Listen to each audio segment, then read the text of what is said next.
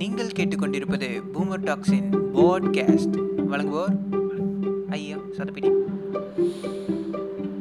நீங்கள் கேட்டுக்கொண்டிருப்பது boomer toxin podcast. நான் உங்கள் டோருக்கசாமா வித் ரியல் கடவுள். Special guest cringe box. Sponsored by Richard child, பதிமூன்று குடும்பங்களின் இலும்பு நாட்டி தலைவர் மற்றும் co powered by NTK labs. நலம் அன்புடன் கௌமூத்ரா ஃபிஸ்ட். வாங்கி பருகுவீர் இன்றே. படத்தை இதுக்கு மேலே கழுவி ஊற்றுறதுக்கு ஒன்றுமே இல்லை. இதுவே கிட்டத்தட்ட ஒன்று நாற்பத்தஞ்சுங்க. ஐயோ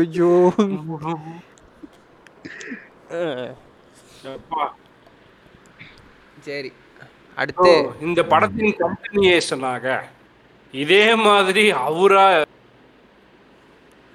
பாசிட்டிவ்னு ஒரு உருட்டு உருட்டுன சக்தி சவுந்தரராஜனோட ஆர்யாவின் நடிப்பில் டெடி.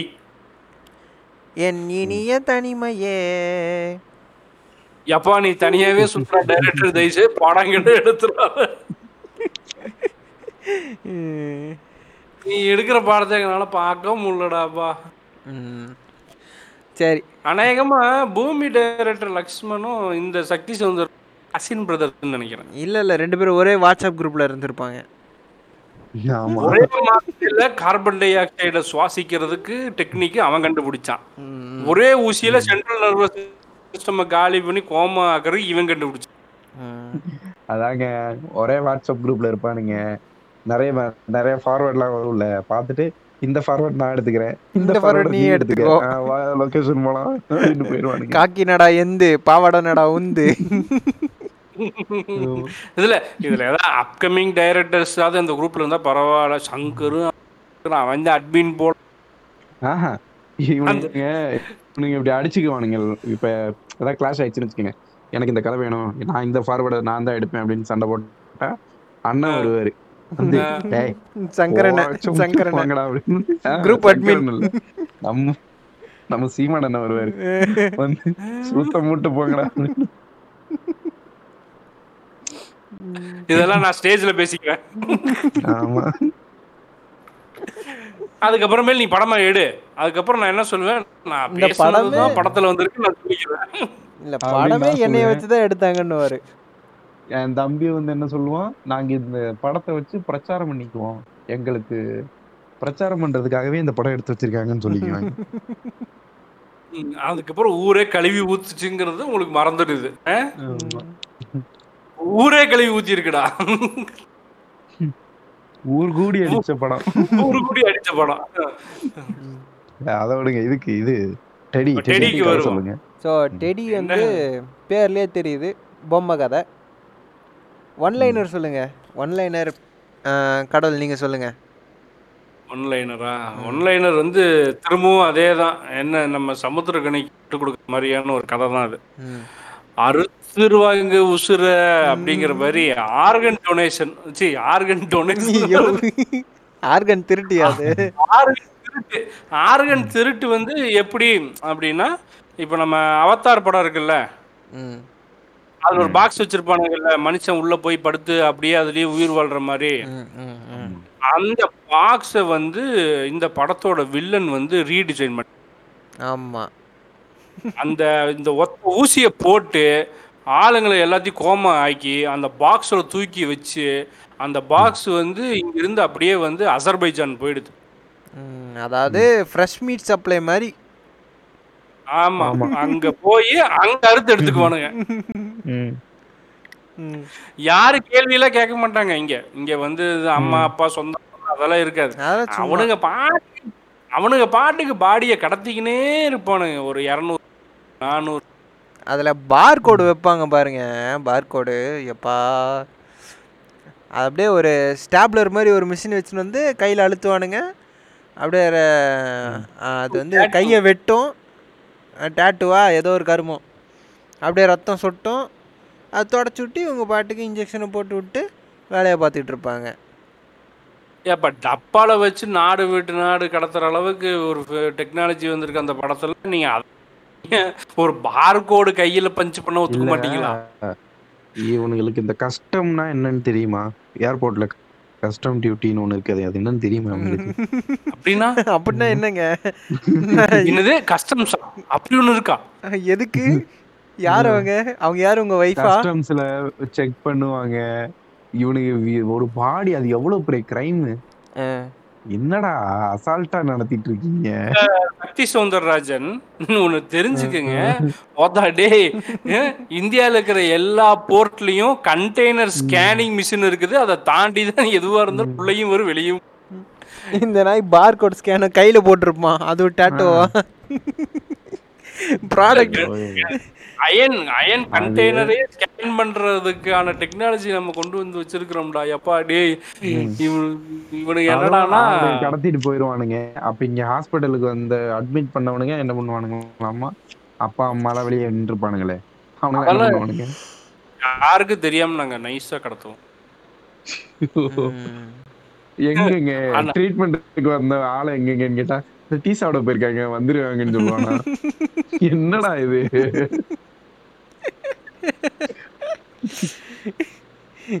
இல்ல ஆக்சிடென்ட் பண்ண ஆக்சிடென்ட் ஆகிற மாதிரிக்கு நாங்க காட்டுவோம்.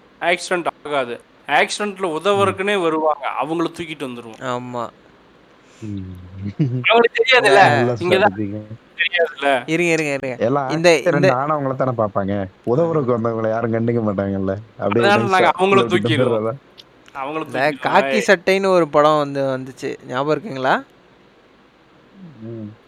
அது அத கொஞ்சம் படிட்டிங்கிறீங்க பண்ணா இந்த படம் அதேதான், அத கொஞ்சம் லோக்கலா பண்ணிருப்பாங்க, இதுல ஹைடெக்கா பண்ணிருக்காங்க. ஆ அதேதான், அது இந்தியாக்குள்ளே கடத்துறேன்பானுங்க, இது வந்து ஃபாரின்ல இருந்து வந்து ஆபரேஷன் பண்ணிக்குவாங்க. இது வந்து ஃபாரினுக்கு நாங்க பாடியவே பேக் பண்ணிடுவோம், நீங்க ஒரு பேர் விடாம எல்லா ஸ்பேர் பார்ட்ஸையும் எடுத்துக்கலாம். ஆமா எக்ஸ்போர்ட் பண்றோம் இல்லையா, இம்போர்ட் எக்ஸ்போர்ட்ன்றதுனால ஹோல்சேல் குவாலிட்டி அப்படி. ஆமா இல்ல இதுல சரி இந்த கருமம் எல்லாம் தொலைஞ்சு போய் இந்த ஆரா மேட்டருக்கு வருவான். ஏன் இந்த கருமத்தை வந்து டூ பாயிண்ட் ஒர்க் பின்னால வச்சான்? இந்த படத்துல வந்து என்னன்னா ஹீரோயினுக்கு வந்து அந்த ஊசி போட்டாங்க, அந்த ஒரே ஊசியில நர்வஸ் சிஸ்டம் கொலாப்ஸ் ஆயிடுது. அவங்கள வந்து படு அவங்க உடம்புல இருந்து ஒரு எனர்ஜி எனர்ஜி நோட் பண்ணுங்க மக்களே, அதே எனர்ஜி கிளம்பி போய் அப்படியே டெடி உடம்புக்குள்ள பூந்துருது. ஆ அது எப்படி பூந்துக்குதுன்னா, இவங்க அந்த டெடியோட கையை பிடிச்சிட்டு இருப்பாங்க, அப்படியே இவங்க கையிலிருந்து அப்படியே அந்த டெடியோட உடம்புக்குள்ள போகுது. கண்டக்டிங் மீடியம் வந்து இவங்க கை, அப்புறம் டெடியோட கை, பொம்மை கை. அதுக்கப்புறம் அந்த பொம்மை கண்ணை முழிக்குது, பேசுது, நடக்குது, எல்லாத்துக்கும் தெரியுது. இந்த பாட்டு வந்து எங்கேருந்து சுட்டாங்கன்னு சொல்கிறேன், பழைய விட்டலாச்சாரியார் படத்துலலாம் வருமே, கூடு விட்டு கூடு பயிரோன்ற வித்தை, பிரபு கூட நடிச்சு பாயாசம் குடிச்சு, அதே பிரபு பாயாசம் குடிச்சிட்டு கூடு விட்டு கூடு பாய்வார், அதே கதை தான் இதுவும். அங்கே பாயாசம், இங்கே ஊசி. ம் அப்புறம் coming back to super hero Arya. Wow wow, such a intellectual big புலித்தி, மோர் தென் யஷ்வந்த். வேற லெவல் புலித்தி குழந்தை. ஆமா புலித்தி அங்கிள் இவரு, கொஞ்சம் பெரிய புலித்தி குழந்தை. ஆமா மூணே மாசத்துல மாஸ்டர்ஸ் படிக்கும், ஒரே மாசத்துல கராத்தே பண்ணும், பத்து நாட்டுக்கு ஒரே டைம்ல விசா வாங்கும், ஃப்ராக்ஷன் ஆஃப் செகண்டில் வந்து ஸ்டாக் மார்க்கெட்டை வேல்யூவை டிசைட் பண்ணுவோம், இன்னும் வேல்யூ டிசைட் பண்ணி அஞ்சு லட்சம் போட்டு முப்பது லட்சம் முப்பது லட்சம் எடுக்கும், டிப்பு கொடுக்கும். அவன் வந்து வளர்ந்துட்டு இந்த பீஸ் எங்கேயோ பார்த்துருக்கோமே அப்படின்ட்டு அசால்ட்டாக போயிடுவான். மனுஷனுக்கு மூளைதானா இல்லை வேற ஏதாவது?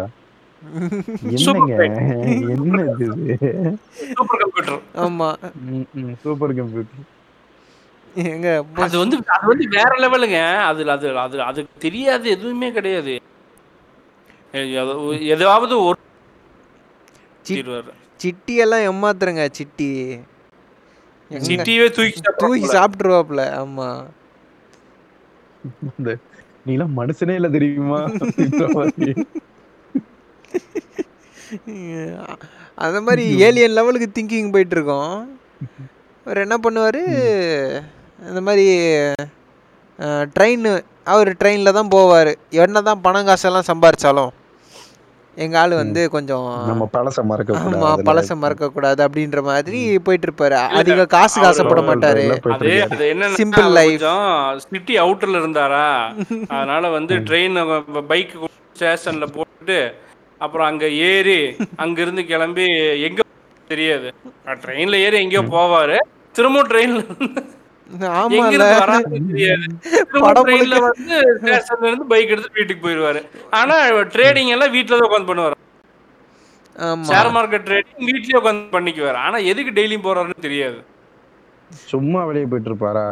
ஏங்க அதுக்கு எதுக்கு காலங்காத்தால சோறு எல்லாம் கட்டிட்டு போனோம்? இல்லங்க ட்ரேடிங் டைம் வந்து காலையில ஒன்பது மணி பதினைந்து to மூன்று மணி முப்பது. ஆமா மூன்று மணி முப்பது. ஆ த்ரீ தேர்ட்டி சரிங்களா? இந்த டயத்துல தான் ட்ரேட் பண்ண முடியும். அது எல்லாத்துக்கும் பேசிக்காக பண்ற எல்லாத்துக்குமே தெரியும்ல. அதுக்கு ஒரு லேப்டாப் இல்லைங்க, மொபைல்லே கூட பண்ணிக்கலான்னு வைங்க. இப்ப இவன் பகல் ஃபுல்லா ட்ரெயின்ல சுத்திட்டு நைட்டு போய் இவனுக்கு எவன் ஸ்டாக் மார்க்கெட் ஓபன் பண்ணி உட்காச்சிருக்கான்? இவன் வீட்டுல போய் வேலை செய்யறதுக்கு நான் நினைக்கிற பிட்காயின் ட்ரேடிங் பண்ணுவான். பிட்காயின் மைனிங் பிட்காயின் மைனிங் பண்றான். எது நீதான் ஸ்ட்ரீட்லயே உட்காந்து பண்றிய சனின்னு அப்புறம் எதுக்கு ட்ரெயின் டெய்லி போயிட்டு வர? தெரியாது. துப்பாக்கி துப்பாக்கி சுடுவாரு, நீச்சல் அடிப்பாரு, காயாக்கிங் ஓட்டுவாரு. என்னன்னு தெரியுங்க என்ன பண்ணல வந்த படத்துல ஜிவிஎம் ஓட ஹீரோ மாதிரி புல்லட் எடுத்துட்டு எங்கன்னா கிளம்பிடுவாரு. ஆமா சைக்கிள் எடுத்துட்டு மலை மலை மேல ஓட்டிக்கிட்டு கிடப்பாரு. மொத்தத்துல சைக்கோ. ஆமா அது ஒரு பைத்தியம். என்ன பண்றோம் அந்த ஒரு கோலே இல்லாம சும்மா சுத்துற சைக்கோ. ஆமா இந்த சைக்கோக்கு வந்து இந்த பொம்மை வந்து இந்த சைக்கோ கிட்ட இது ட்ரெயின்ல ஒரு பொண்ணை காப்பாத்துது சண்டை போட்டு பயங்கரமா. அதை பார்த்த உடனே இந்த பொம்மைக்கு வந்து இந்த ஹீரோ கிட்ட போயிட்டா நமக்கு எப்படியாவது நல்லது நடந்துரும் அப்படின்னு சொல்லி ஹீரோ கிட்ட போகுது. ஏங்க அதுவே பொம்மையாயிருச்சுங்க. இதுக்கு மேல அது என்னங்க பண்ண முடியும்? சரி சண்டை போடுற சண்டை போடுற ஸ்டைல வச்சு இவனை நம்பி நீ வர்றனா நீ எவ்வளவு பைத்தியமா இருப்ப. பைத்தியம் முடிச்ச பேய். இவன் ஏதாவது ஒண்ணு இவன் ஏதாவது ஒண்ணு உருப்படியா பண்றானா? அவன் என்ன பண்றான் அவனுக்கே தெரியாம சுத்திட்டு இருக்கான். As per rules and regulations of Tamil cinema ஒரு படம்னு இருந்தா அந்த ஹீரோயின் லூஸா தான். அதுக்கான எல்லா குவாலிட்டிஸும் இந்த படத்துலயும் அந்த ஹீரோயின் அது பொம்மையா இருந்தாலும் அது லூஸா தான் இருக்கணும். லூஸா இருக்கும், வெகுளியா இருக்கும், விளையாட்டுத்தனமா இருக்கும், ஜாலியா இருக்கும். அதுதான் குவாலிட்டிஸ். எந்த அளவுக்கு வெகுலினா அது வந்து செத்து போச்சுன்ற மேட்ரு வந்து வீட்டில் எல்லாருக்கும் தெரிஞ்சு போயிடும்.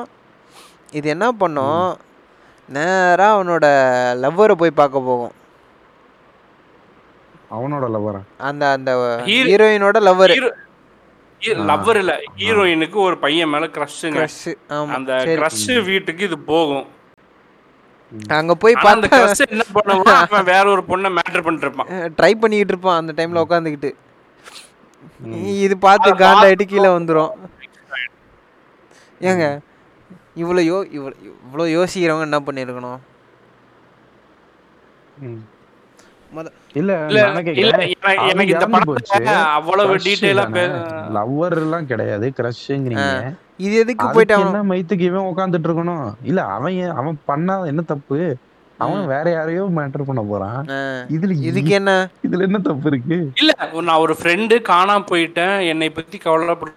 எப்படி இப்படி எல்லாம் இருக்கான்?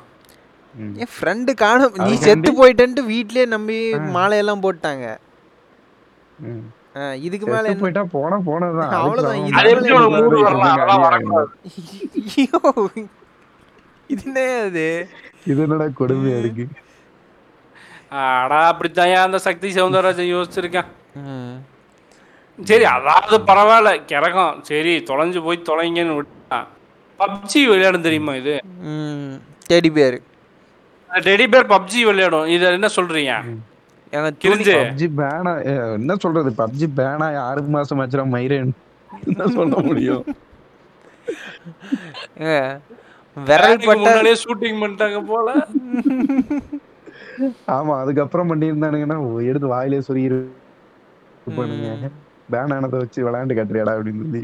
இல்ல டெடி பேருக்கு எப்படா டெடி பேர் எந்த பொம்மையில டெடி பேருக்கு போயிடுச்சு. அது பப்ஜியில விளையாடுற அளவுக்கு ஏன்னா நல்ல அஞ்சு வரல் வச்சிருக்கிறவனே அந்த கேம் விளையாடுறதுக்கு தடுமாறுறான்டா. ஆமா, உள்ள போனா சுட்டு போடுறானா டபால்னு சுடு வாங்கிட்டு வெளியே வந்து திரும்ப மறுக்கா உள்ள போய் சண்டை போட வேண்டியதா இருக்குது. பப்ஜி விளையாடுதான், ஒரு நியாயமே வேணாமா? கொஞ்சமாவது ஒரு நியாயம். ஒரு படம் ஹாலிவுட்ல வந்ததுல அதுல வந்து அந்த இது மேட்டர்லாம் பண்ணுவோம் அந்த டெடி. ஆனா ஓ டான்சிங் பியர் அது கூட கம்பேர் பண்ணும்போது அது அதுதான் சொல்றேன். நீங்க சொல்றீங்களா அந்த ஹாலிவுட் படமெல்லாம் வந்து நம்ம கலாய்க்கிறது இல்லை அப்படின்னா இந்த இது இது கூட சொல்லிக்கலாம். அது ஒரு கேவலமான கிரிஞ்சு தான். அதுல டெடி பியர் மேட்டர்லாம் பண்ணுவோம். ஸோ அது கூட கம்பேர் பண்ணும்போது பப்ஜி தானே விளையாண்டு போட்டுமே வாழ்க்கை அப்படின்னு. எனக்கு தெரிஞ்சு இந்த படம் எடுக்கிறதுக்கு முன்னாடி டான்சிங் பியர் வீடியோவையும் விட்லாச்சாரியா வீடியோவையும் ஒரே நைட்டில் பார்த்துட்டு கதை எழுதியிருப்பாருன்னு நினைக்கிறேன். அதனால தான் இந்த மாதிரிலாம் எழுதுறாரு போல். டான்சிங் பியர் ப்ளஸ் ஓகே கூடு விட்டு கூடு போயிடுது. ஆ ஓகே மேட்ரு முடிஞ்சா. ஆ கதை ரெடி. ப்ரொடியூசர் எடுத்து விடா. படத்துலேயே வந்து இருக்கிறதுலேயே ரொம்ப கேவலங்கெட்ட ஒரு லாஜிக் லாஜிக்னு லாஜிக்னு சொல் ரொம்ப ரொம்ப கேவலங்கெட்ட விஷயம். அப்படின்னா இவன் கொண்டு போய் என்ன பண்ணுவானுங்க, இந்த டெடி பேர் ஒரு அட்டை போட்டு நான் வந்து கண்டுபிடிக்கிறேன் பாரு இங்கே நடந்த பிரச்சனைங்க அப்படின்னு சொல்லிட்டு இந்த அட்டை இப்போ கொரியர் பண்ணுவானுங்க இந்த ஹாஸ்பிட்டல் பேரில். அந்த கொரியருங்கிறது எப்படின்னா சாயந்தரம் க்ளோசிங் ஹவர்ஸில் தான் இவன் கொண்டு போய் கொரியரே ஹேண்ட் ஓவர் பண்ணுறான். அவன் சொல்லுவான், என்ன சார் இவ்வளோ லேட்டாக வந்தீங்க, இல்லாட்டி இன்னும் ஒரு வாரம் இங்கே அப்படின்னு சொல்லிட்டு அந்த கொரியர் வாங்கி வச்சுட்டு அந்த பாக்ஸை வாங்கி வைக்கிறான். கொரியருங்கிற அந்த பாக்ஸை டெடி பேரை ஒரு டப்பாவில் போட்டிருக்கானுங்க. அந்த டப்பாவை வந்து ரிசீவ் பண்ணுறானுங்க. ரிசீவ் பண்ணிட்டு இவன் வந்து இந்த ட்ராக் பண்ணிட்டே போகிறான். அந்த மொபைலில் வந்து ஜிபிஎஸ் இருக்குல்ல, அந்த இப்போ கரடிக்கிட்ட வந்து அந்த மொபைலை கொடுத்துருவான். அது வந்து வச்சுக்கிட்டு அந்த டப்பாக்குள்ளே உட்காந்துருக்கு. அதை ட்ராக் பண்ணிகிட்டே போயிட்டு இருந்தா திடீர்னு எங்கேயோ ட்ராக்கிங் மிஸ் ஆகுது, அங்கே போகுது இங்கே போகுது, நடுவில் ஒரு ஃபைட்டெல்லாம் பண்ணுவான். இந்த ஃபைட்டெல்லாம் போட்டு பிடிச்சதுக்கு அப்புறமேல் பார்த்தா ஹார்பர்னு காட்டும். அதாவது ஏழு மணிங்கிறதான் க்ளோசிங் ஹவர்ஸ் கொரியர். அப்போ ஏழு மணி க்ளோசிங் ஹவர்ஸில் வாங்கின டப்பா அதுக்குள்ளார எல்லா வேலையும் முடிஞ்சு ஹார்பரில் போய் கண்டெய்னரில் லோடிங்கே ஆயிடுச்சு. உடனே அப்படியே கண்டினியூஸாக கண்டு லோடிங் ஆகி அதுக்கப்புறமேலு கண்டெய்னர் வெசலுக்கும் ஏறிடுச்சு. வெசல் போயிருச்சு. எல்லாம் நாலு மணி நேரம் கப்பல் எடுத்து போயிட்டாங்க. ஆரியா வருவாரு கையில துடுப்பு போட்டு வர்றாரு. அப்புறம் தான் நம்ம எல்லாத்தையும் முடிக்கணும்னு இது பண்ணிட்டு வெயிட் பண்ணிருக்கானுங்க போல. இவனுக்கு இந்த வெசல் வெசல் டாக்கிங்னா என்ன, இதோட ப்ரொசீஜர் என்ன, ஒரு வெசலுக்குள்ள ஒரு பொருள் போறதுக்கு என்ன ப்ரொசீஜர் ஒரு மயிரம் தெரியாது. வெசல்ல கிளம்பி போயிடுச்சு சார். அது பத்து பதினஞ்சு நாட்டுக்கு போகுது. ரெண்டு வாரத்துல உலகையே சுத்தி வந்துடும். உனக்கு தெரியுமா ரெண்டு வாரத்துல ஒரு வெசல் உலகத்தை சுத்தி சிறுபாலையே இங்க இருந்து பாதி உலகம் போட்டாலே ரெண்டு நாள் ஆகுதுரா. பக்கத்து ஊருக்கு பார்சல் போட்டு விட்டாலே ரெண்டு நாள் ஆகுது. அவங்க கொண்டு போய் கொடுக்க இவங்க வந்து ஒரு வெசல் வந்து உலகத்தையே சுத்திரும். ஒரு ஒரு சும்மா அந்த ரோட்ல போவேன் எவனையாவது ஒருத்தனை கூப்பிட்டு எப்பா அந்த கூப்பிட்டு இங்க இருந்து துபாய் போறதுக்கு எத்தனை நாள் போகும் கப்பல்ல? ஏழு நாள் ஆகும் தருமா. இது துபாய்க்கே ஏழு நாள் ஆகுமா? அப்ப யூரோப்புக்கு முப்பத்தஞ்சு நாள் ஆகும். பரதேசி உலகத்தையே சுத்தி வருமா? யூரோப்புக்கு இங்கிருந்து போறதுக்கு முப்பது நாள் ஆகும் வெசல்ல. நான் சொல்றது கார்கோ வெசல், பேசஞ்சர் பத்தி பேசவே இல்லை. கார்கோ வெசலோட டிராவல் டைம் தேர்ட்டி டேஸ். இவனை எடுக்கிறான்னு வேற படம் மயிறு மாதிரி சின்ன இம்புட்டுக்கும் லாஜிக். அதுவும் எப்படி இப்போ ஒரு போர்ட்டு, அதுக்கு போர்ட்டுக்குள்ள நேரம் நுழைய முடியும் அப்படிலாம் இல்லை. ஒரு டாக்கிங் ஏரியா மாதிரி இருக்கும். ஒரு சாதாரண டாக்கிங் அங்கே வெசல் டாக்கிங் சாதாரண ஒரு டாக்கிங் ஏரியாவில் இருக்கும். ஓடுவான் துப்புரு துப்புரு துப்புரு துப்புருன்னு. அங்கே ஒருத்த வந்து அந்த ஒரு வீட்டில் வேலை செய்ய அதுவும் ஒரு தொப்பியை வச்சுட்டு கையில ஒரு ஒயர்லெஸ் வச்சு நின்று இருப்பாரு. சார் எனக்கு எப்படியாச்சும் அந்த கப்பலை நிப்பாட்டணும். அந்த கப்பல் அப்படி போயிட்டு இருக்கும். ஒரு நூறு அடியில் போயிட்டு இருக்கும். அந்த எப்படா நான் முதல்ல நீ உள்ள வந்தேன்னு செருப்பு கட்டி தான் அடிச்சிருப்பான். யார கேட்டு யார வந்த எப்படி வந்த நீ அப்படின்னு கேட்க அதெல்லாம் இல்லை. நேரா போனதும் எனக்கு நிப்பாட்டணும். அந்த கப்பல் போயிருச்சுங்க, அது ரெண்டு பாதியோட சுத்திரும். Shit, I missed it. என்ன கையில துடு போட்டு போனாரா எங்க அண்ணன்? அடுத்தது நல்ல வேலை பண்ணிருப்பான். வந்தா காயாக்கிங் எல்லாம் மாதிரி காமிச்சானுங்கல்ல, வாழ்னு கடலுக்குள்ள குதிச்சு சுறாம போய் வெசல் போடுற மாதிரி எதுவும் சீன் எடுக்காம விட்டானுங்க. ஓ அம்மா, அப்படியே ப்ரொப்பலர் வாயை கிழிச்சிருந்தா நல்லா இருந்திருக்கும். நம்ம ஊர்லாம் இருங்க, நம்ம ஊர்லலாம் கடைசி பஸ் போயிருச்சிங்களாங்கன்னு கேட்கும்போது அதே அது போயிருச்சேப்பா அப்படின்னு ஒருத்தன் பஸ் ஸ்டாப்ல உட்காந்துட்டு அந்த மாதிரி அந்த மாதிரி போயிருச்சு தம்பி. டேய் நீங்க ஒர்க்கர்ரா, என்ன அவனுக்கு டீடைல் சொல்லிட்டு இருக்கேன். யார் வேணா ஹார்பர்க்குள்ள போய் அந்த கப்பல் எங்க போகுது இந்த கப்பல் எங்க போகுதுன்னு கேட்டுக்கலாம். என்ன இருக்கு கேட்டுக்கங்க. அப்புறங்க இந்த மாயவரம் போற கப்பல் எங்கங்க இருக்கு அப்படின்னு கேட்டுக்கலாம். அது பதினோரு மணி கப்பல் போயிருச்சு தம்பி, மூணு மணிக்கு ஒரு கப்பல் வரும். அதுல அப்புறம் அசர்பைஜான் போய் கப்பல் சேர்ந்ததுக்கு அப்புறம் அங்க இறங்கி இந்த டெடி வந்து அந்த வில்லன்களை, அது வரைக்கும் அந்த போன்ல பேட்டரி இருந்தது. என்ன என்ன வகையான போன் அது? அதெல்லாம் தாண்டி இது இது வந்து சிட்டியோட உடம்புல இருக்கிற ரோபோட்டை விட பவர்ஃபுல்லான பேட்டரி. பேட்டரி சிட்டியோட பேட்டரியோட பவர்ஃபுல்லான பேட்டரி. நல்ல வேலை கையில அதுகிட்ட இருக்கிற எனர்ஜியை திருப்பி கொடுத்து சார்ஜ் பண்ணுச்சுன்னு சொல்லல. பாதி உலகத்தை சுத்தி இது போய் பப்ஜி விளையாண்டுக்கிட்டே போய் அங்க போய் அவங்களுக்கு கான்டாக்ட் பண்ணி நான் இங்க இருக்கேன் வான்னு சொல்ற அளவுக்கு சார்ஜ் இருக்குது. ஆமா, அது அது வரைக்கும் வில்லன்களை போட்டோ எடுக்கிற வரைக்கும் போன் வந்து ஆன்ல இருந்துச்சு. அதுக்கப்புறமேலு ஒரு பிச்சைக்கார தாத்தா உட்காந்துருப்பாரு, அவர் போன்ல இருந்து என்ன பண்ணும், அதோட ஃபேஸ்புக்ல வந்து அப்டேட் பண்ணும்.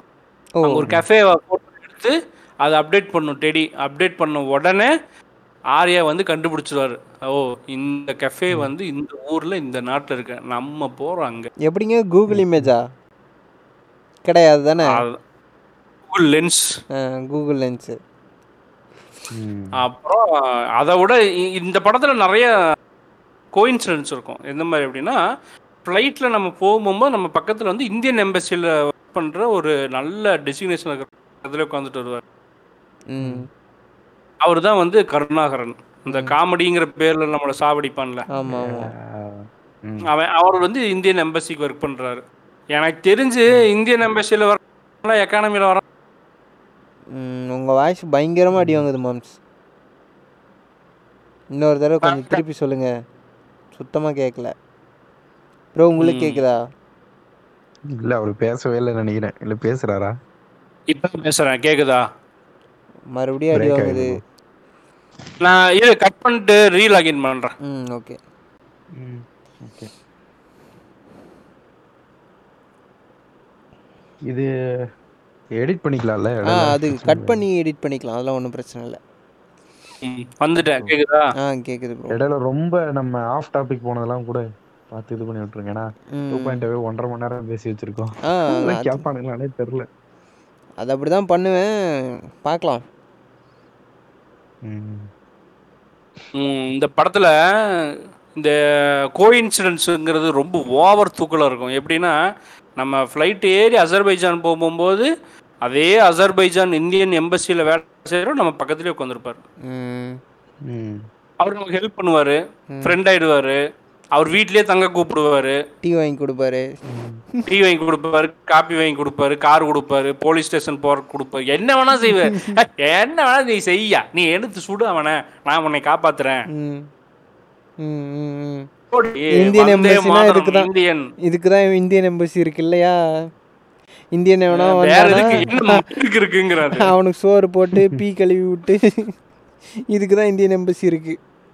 ரைட்ரா, அதுக்கு தான் இந்தியன் எம்பசி. அதெல்லாம் பயங்கர கோயின்சிடன்ஸ். உடனே எல்லாம் பக்காவா செட் ஆயிடும்.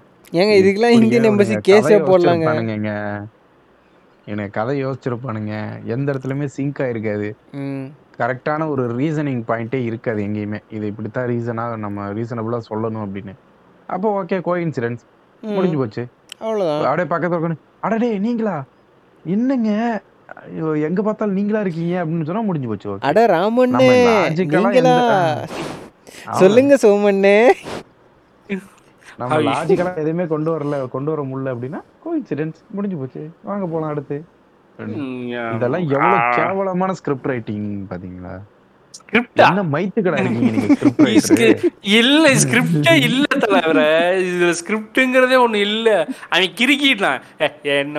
சீனு போங்கடா மீரு அப்படின்னு சொல்லி தூக்கி வீசிட்டு ஸ்கிரிப்ட் கிரிப்ட்லாம் ஒண்ணு வைக்கவே இல்ல. இந்தியன் எம்பசியில ஒரு டெசிக்னேஷன்ல இருக்கிறவன் எவனாவது எக்கானமில டிராவல் பண்ணுவானா? ஏர் இந்தியாவில தான் அவன் உனக்கு டிக்கெட் ஃப்ரீயாவே கொடுக்குறானுங்கல்லடா, அவனுக்கு செவனேன்னு அதுல ஏறி பிசினஸ் கிளாஸ்ல போயிருவானுங்கல்ல. மனசாட்சி மயிரே இல்லாம அவன் எக்கானமில டிராவல் பண்றான்னு காட்டுறானுங்க. ஒரு நேர்மையானவனா இருப்பாரு, ஃப்ரீ எல்லாம் யூஸ் பண்ணாம என்ன மாதிரி போட்டு அவன் கிளம்பி போவான். ரேஷன்ல உங்களுக்கு அரிசி ஃப்ரீயா கொடுக்குறாங்க, அதுக்காக வாங்காம இருப்பீங்களா சொல்லுங்க? வாங்கி வேற யாருக்காவது கூட கொடுப்பீங்கல்ல, வாங்கி வேற யாருக்காவது கொடுப்பீங்கல்ல. அந்த மாதிரி தான் இந்த ஃப்ரீபி எல்லாம் பிடிக்காதுங்க. நாங்க வந்து ஊழலை ஒழிக்கணும்னு இருக்கோங்க, ஃப்ரீபி எல்லாம் விரும்ப மாட்டோம். அண்ணன் முருகனோலன் வாழ்க. ஆமா, இந்த யாத்திரை படத்தை இதுக்கு மேல பேசறதுக்கு எனக்கு பிடிக்கலங்க. ஓகே விடுங்க. எனக்கு ஒரு டவுட் இருக்கு, எப்படி இந்த மாதிரியான படத்தெல்லாம் ப்ரொடியூசர் கதை கேட்காமலே காசு கொடுத்துருவாங்களா, இல்ல கதை கேட்டு தான் ஓகே பண்றாங்களா? சத்தியமா தெரியல. இந்த இளவை எப்படி கதைன்னு ஒருத்தன் நம்பனா, இது என்ன இளவுன்னு அவன் பணம் போட்டான், எனக்கு சத்தியமா தெரியல. ஆனா இந்த படத்துல ஒரு விஷயம் பாராட்டுறதுக்கு இருக்கு, அதை நான் பாராட்டிடுறேன். யாரு விஎஃப்எக்ஸ் பண்ணாங்கன்னு தெரியல. அந்த டெடிக்கு நல்லா பண்ணியிருந்தீங்கப்பா, உண்மையாலுமே நல்லா இருந்துச்சுப்பா. பிசிறு தட்டலப்பா ரொம்ப ரொம்ப டீசென்ட்னா ஆல்மோஸ்ட் ஒரு பெஞ்ச் மார்க் லெவலுக்கு பண்ணியிருக்கிறீங்க. அடுத்து எவனாவது ஒன்று ட்ரை பண்ணான்னா இதை பெஞ்ச் மார்க்காக வச்சு இதுக்கு ஈக்குவலாக பண்ணணுங்கிற அளவுக்கு பண்ணியிருக்கிறாங்க. விஎஃப்எக்ஸ் மட்டும் விஎஃப்எக்ஸ் மட்டும் அந்த டெடி மட்டும் அந்த பொம்மை மட்டும், அந்த பொம்மையோட வாய்ஸ் வந்து டோரா புஜ்ஜில எங்கேயே கேட்ட மாதிரியே எனக்கு இருந்துச்சு. அதை பற்றிலாம் நான் பேச விரும்பல, அதெல்லாம் அது வாய்ஸே இல்லை, இது எனக்கு பிடிக்கல. இரிட்டேட் ஆகும் அது பண்றது. அந்த சாயிஷாவோட ஒரிஜினல் வாய்ஸே கொடுத்துருக்கலாம். அது அது ஏதோ ஒரு கர்மத்தை பண்ணி வச்சிட்டானுங்க. இல்லைங்க, பொம்மை ஆயிடுச்சுல, பொம்மைன்றதுனால சவுண்டு குறைச்சிட்டாங்க. சுருக்கிரணுமா கீச்சு கீச்சுன்னு. ஆமா ஆமா, கடா டே லாஜிக் இது இல்லை, இது இவ்வளோ தூரம் லாஜிக்கு. அதாவது இந்த பொண்ணு உடம்புல இருந்து எனர்ஜியாக டிரான்ஸ்ஃபார்ம் ஆகி டெடிக்குள்ளே வந்துருச்சு. சரி வந்துருச்சு, உன் லாஜிக் படியே வர்றோம், வந்துருச்சு. அந்த எனர்ஜிக்கு வந்து மெமரி இருக்குது, என்னெல்லாம் நடந்துச்சோ அது எல்லாமே மெமரியில் இருக்குமா. ஆனால் இந்த டெடி உடம்புல இருந்து திரும்பவும் சொந்த உடம்புக்கு போகும்போது என்ன நடந்துச்சுங்கிறது மெமரியில் இருக்காது. ஆமாம், நடந்தது எதுவுமே ஞாபகம் இருக்காது. எப்படி சிங்கிள் யூஸ் போல ஒரு தடவை யூஸ் பண்ணிட்டா தூக்கி போட்டு தூக்கி போட்டுறணும், அவ்வளோதான். சரி, ஆனால் கேட்டவங்களா உன் லாஜிக்கலே லாஜிக் இல்லையாடாயா கம்யூனாட்டி பையால? நீ எடுத்து நீ எழுதின ஸ்கிரிப்டில் உன் வழியில் வந்தாங்க கூட லாஜிக் வர மாட்டேங்குதுடா. நாங்கள் கேட்குற லாஜிக் தான் எழுத மாட்டேன், நீ சொன்ன லாஜிக்கே அதை ஃபாலோ பண்ண மாட்டியா? இல்லை இல்லை, பைத்தியம் முடிச்ச பண்ணாடை. இல்லை, ப்ரொடியூசரு கதை கூட கேட்க மாட்டாரா? அவனு என்னத்த கதையை கேட்டானு என்னங்க சரக்கு போட்டு கேட்டிருப்பாங்க. இருக்குது ஓடுற மாதிரி ஒரு படத்தை எடுத்து வச்சு தொலைம்பானுங்க. சார் பேயின்னு சொல்லலை சார், எனர்ஜி டெடிக்குள்ளே போகுது சார், விஎஃப்எக்ஸில் ஆ ரைட் ஓகே புதுசாக இருக்குது ஓடிடும் எடுத்துரு, அந்த கான்செப்டில் எடுத்துருப்பானுங்கன்னு நினைக்கிறேன். நல்லா கூம்புச்சு போ. ப்ரொடியூசர் யாருன்னு தெரியுமில்ல? யாரு? ஓ, அந்த விவசாய குடும்பம். அந்த அந்த அந்த ஸ்டுடியோ கிரீன் ஞானவேல் ராஜா. எப்படிதாங்க அந்த ஆள்கிட்ட அவ்வளோ காசு கிடக்குது? இஷ்டமே நீங்கள் படத்தை தெரியல, என்னதான் பண்ணுறானே தெரியல. இப்போ இன்னொரு படம் ஒன்று சொல்கிறேன், அந்த படமும் ஸ்டுடியோ கிரீன் தான். மிருதன் மிருதன் மிருதனா? ஆமா. ம், வேற லெவல். ஆமா, மார்க்கா சக்தி சௌந்தரராஜன். ஆமா, அவரே தான். சக்தி Soundararajan with the combo of Jayam ரவினா. ஜெயம் ரவி ஜெயம் ரவினா அந்த படம் வேற யாரோ ப்ரொடியூசர்னு நினைக்கிறேன்டா. அப்படிங்களா? இருங்க,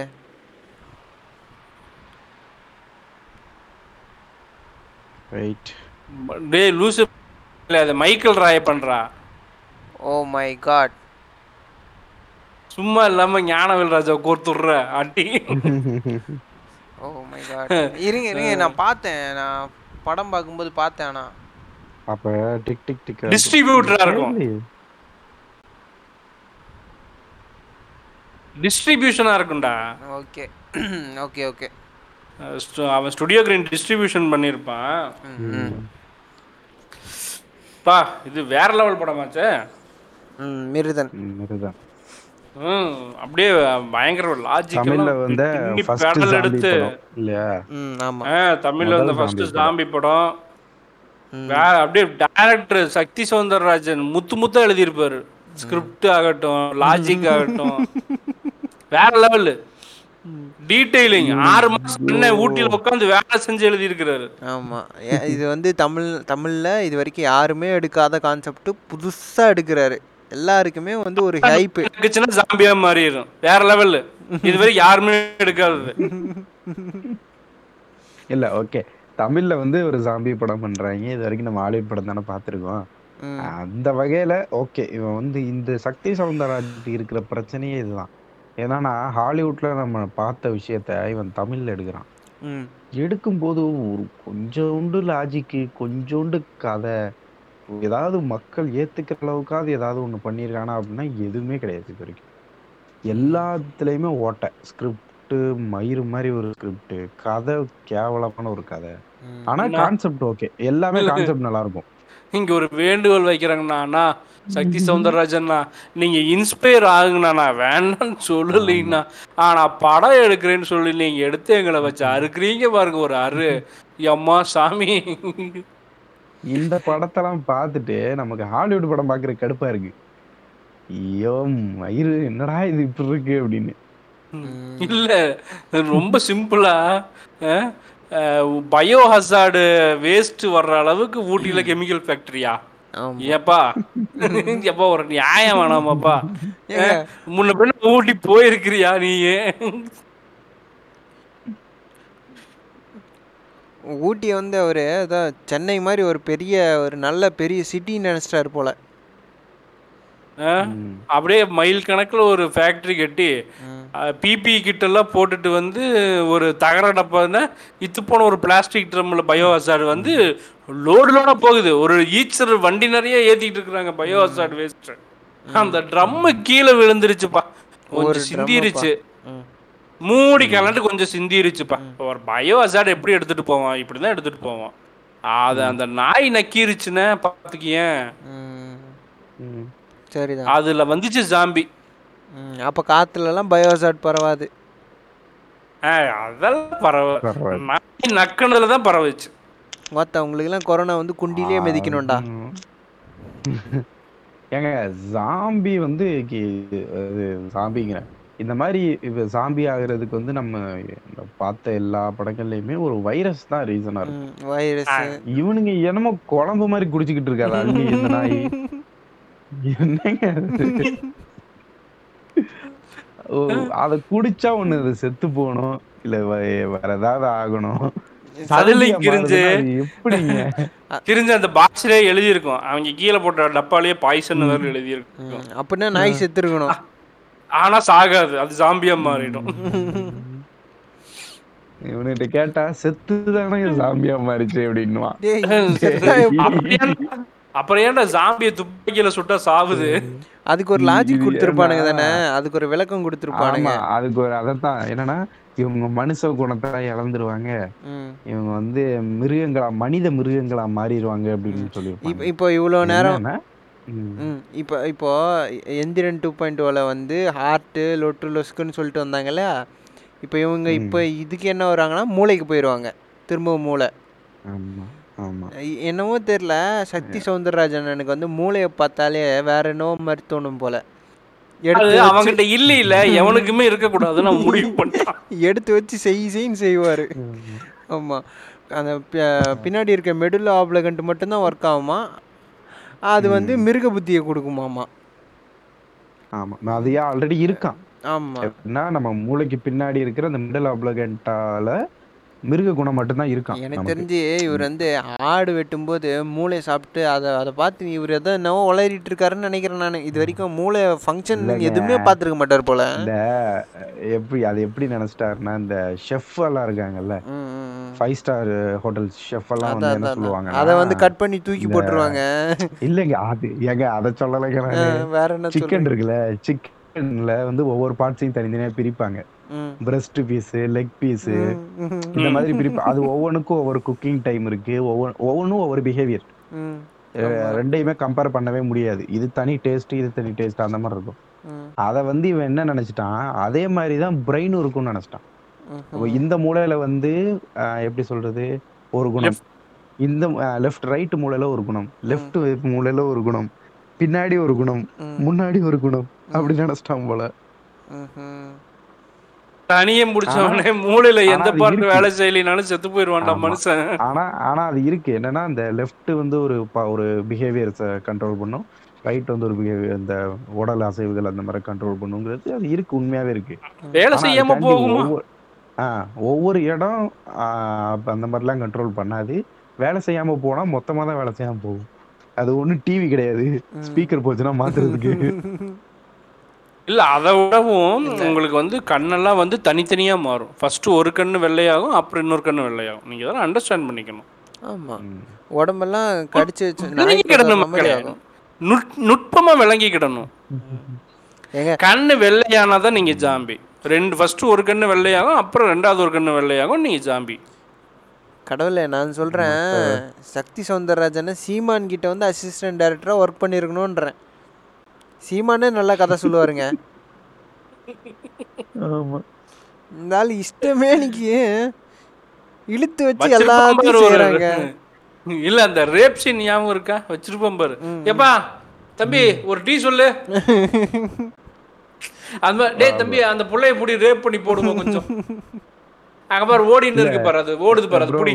ஒன் செகண்ட் ஒன் செகண்ட் நம்ம மிருதன் ஆல்ரெடி ரெக்கார்ட் பண்ணுமா இல்ல நார்மல் ஆஃப்லைன்ல பேசுறோம்? இல்ல இல்ல ஆஃப்லைன் ஆஃப்லைன் ஆஃப்லைன் ஆஃப்லைன் ஆஃப்லைன்ல தான் பேசுறோம். ஆமா ஆமா, அன்னைக்கு ரெக்கார்ட் பண்ணல, நம்ம நம்ம ரெக்கார்ட் பண்ணாம பேசிட்டு இருந்தோம். அப்படியே ஆமா, ஓகே.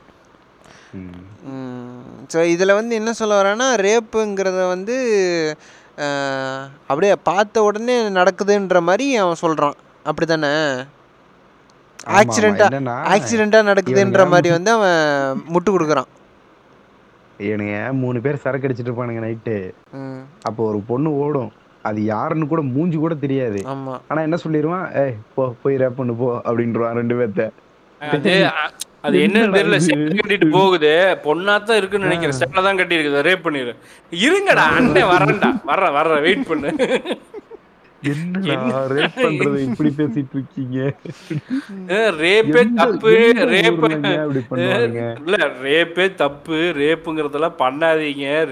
வைக்காதே நம்ம சொன்னா மயிராண்டி டீ குடிச்சிட்டு வர மாதிரி ரேப் பண்ணிட்டு சுத்துறானுங்க. மைனர் குஞ்சு அட்வான்ஸ் புக்கிங்ல ரேப்பிங்கா பண்றாரு, இளவெடுத்தவன். எப்பா அப்படியே அசால்ட்டா போற போக்குல ஆ சரி போ போய் பண்ணி விடு போ, இந்த இரு நானும் அந்த லைட்டா ஒரு கட்டிங் போட்டு வந்துடுறேன் அப்படின்னு. சரி கடவுளே, இப்போ இந்த இந்த டாபிக் வந்ததுனால உங்ககிட்ட கேட்குறேன். நீங்க நிறைய பார்த்துருப்பீங்க, நிறைய படிச்சிருப்பீங்க. ரேப்புங்கிறது எப்படி நடக்குது? இது பிளான் பண்ணி நடத்துறாங்களா இல்ல இந்த படத்துல வர மாதிரி ரெண்டு கட்டியும் போட்டு வாமாப்ல போய் டீ சாப்பிடுவோன்ற மாதிரி போயிட்டு வராங்களா, இல்ல அவங்களோட ட்ரெஸ்ஸை பார்த்த உடனே உடனே வந்துருதா? சொல்லுங்க. இல்ல ஆல்மோஸ்ட் இங்க ரேப்பிங்கிறது வந்து பிளான்ல தான் நடக்குது. எதுவுமே வந்து ஜஸ்ட் லைக் தட் பார்த்த உடனே பாயறது சினிமால மட்டும்தான். இவனுங்க வாட்ச் பண்றானுங்க, ஒரு பொண்ணு போறது வாரது, போற டைமிங் வார டைமிங், எவன் இருக்கான் எவன் இல்ல. மோஸ்ட்லி தெரிஞ்ச சோர்சஸ்ல தான் நடக்குது, நோன் சோர்சஸ் தான் ரேப்பே பண்றானுங்க.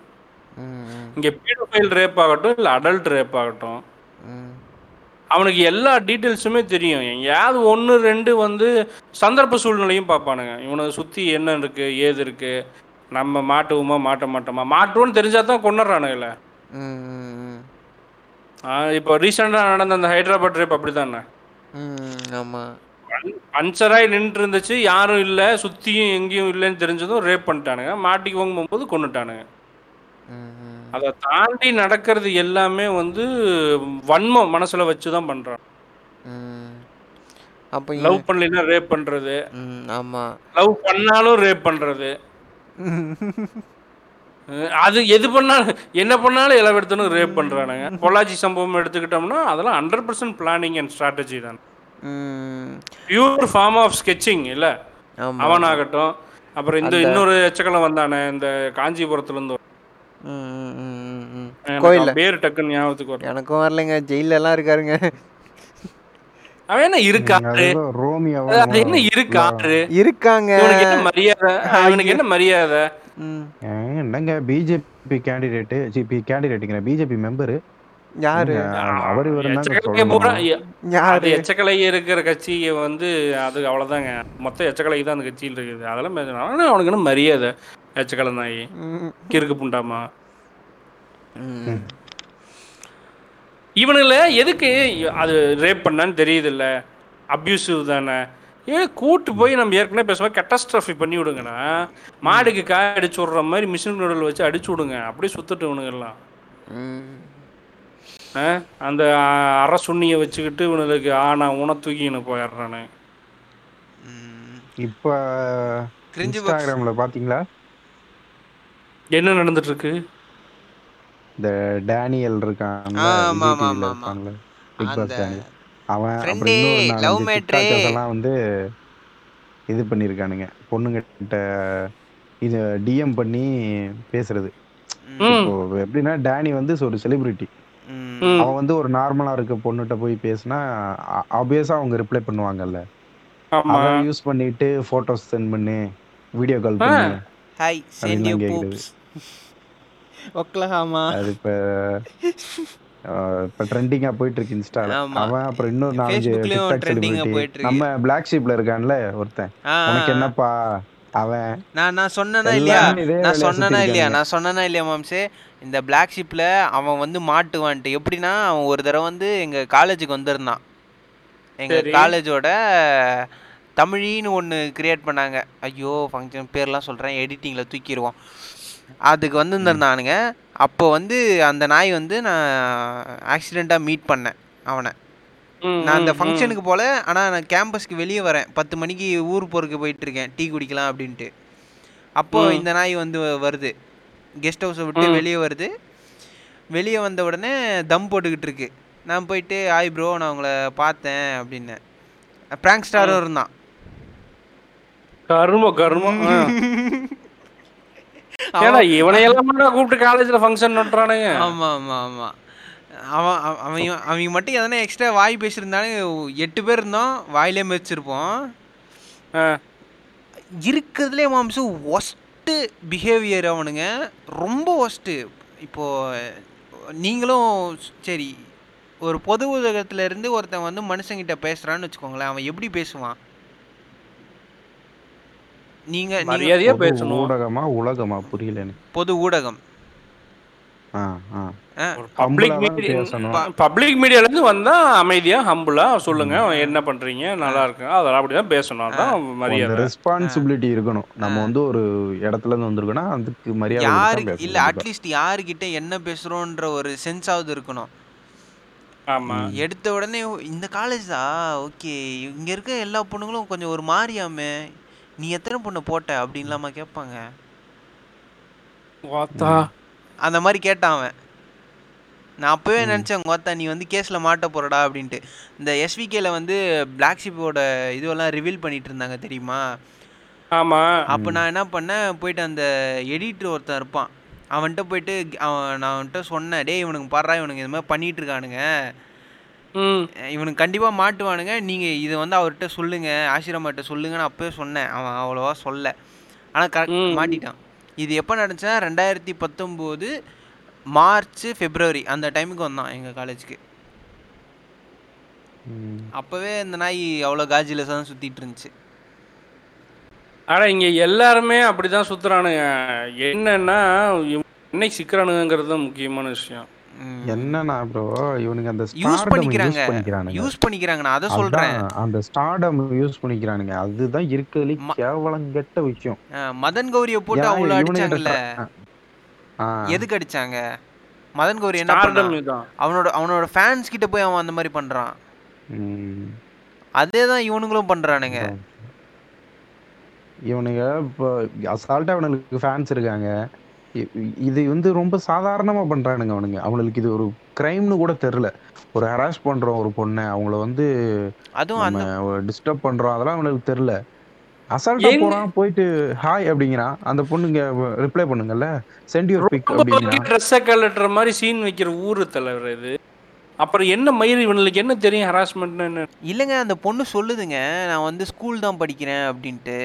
ஓ அப்படியா, சாப்பிட்டியா அப்படின்ட்டு மறுபடியும் கண்டினியூ பண்ணுறாங்க கான்வர்சேஷன். அவன் எங்களுக்கு தேவை வயசுக்கு வந்திருந்தா போதும், இல்லை வரலினாலுமே பண்ணுவோமே பீடோ ஃபைல்ஸ். வாத்த அவனுக்கு அவ்வளோ அரிப்பு புண்டை இருந்துச்சுன்னா போய் கொல்லிக்கட்டையை வச்சு தீச்சுக்கோ. இல்லை நான் என்ன கேட்குறேன், நீ யாருன்னே தெரியாத ஸ்ட்ரேஞ்சர் அந்த பொண்ணு. நீ இப்போதான் முத முறை அந்த பொண்ணை பேசுகிற. மூணாவது மூணாவது மெசேஜ் நாலாவது மெசேஜில் ஃபோட்டோ கேட்குற, எந்த ஊர் நீ எந்த ஸ்கூல் நீன்னு கேட்குற. அப்ப இப்ப இவன் ரோட்ல நடந்துட்டோம் இல்ல, எக்ஸ்போஸ் ஆக மாட்டேங்கற தைரியம் தான. ஆமா ஆமா ஆமா. ம் இவன் இப்ப ரோட்ல நடந்து போறானா, இவன் பொண்ணுங்களை எப்படி பாப்பான்? இப்படி தான் பாப்பான்.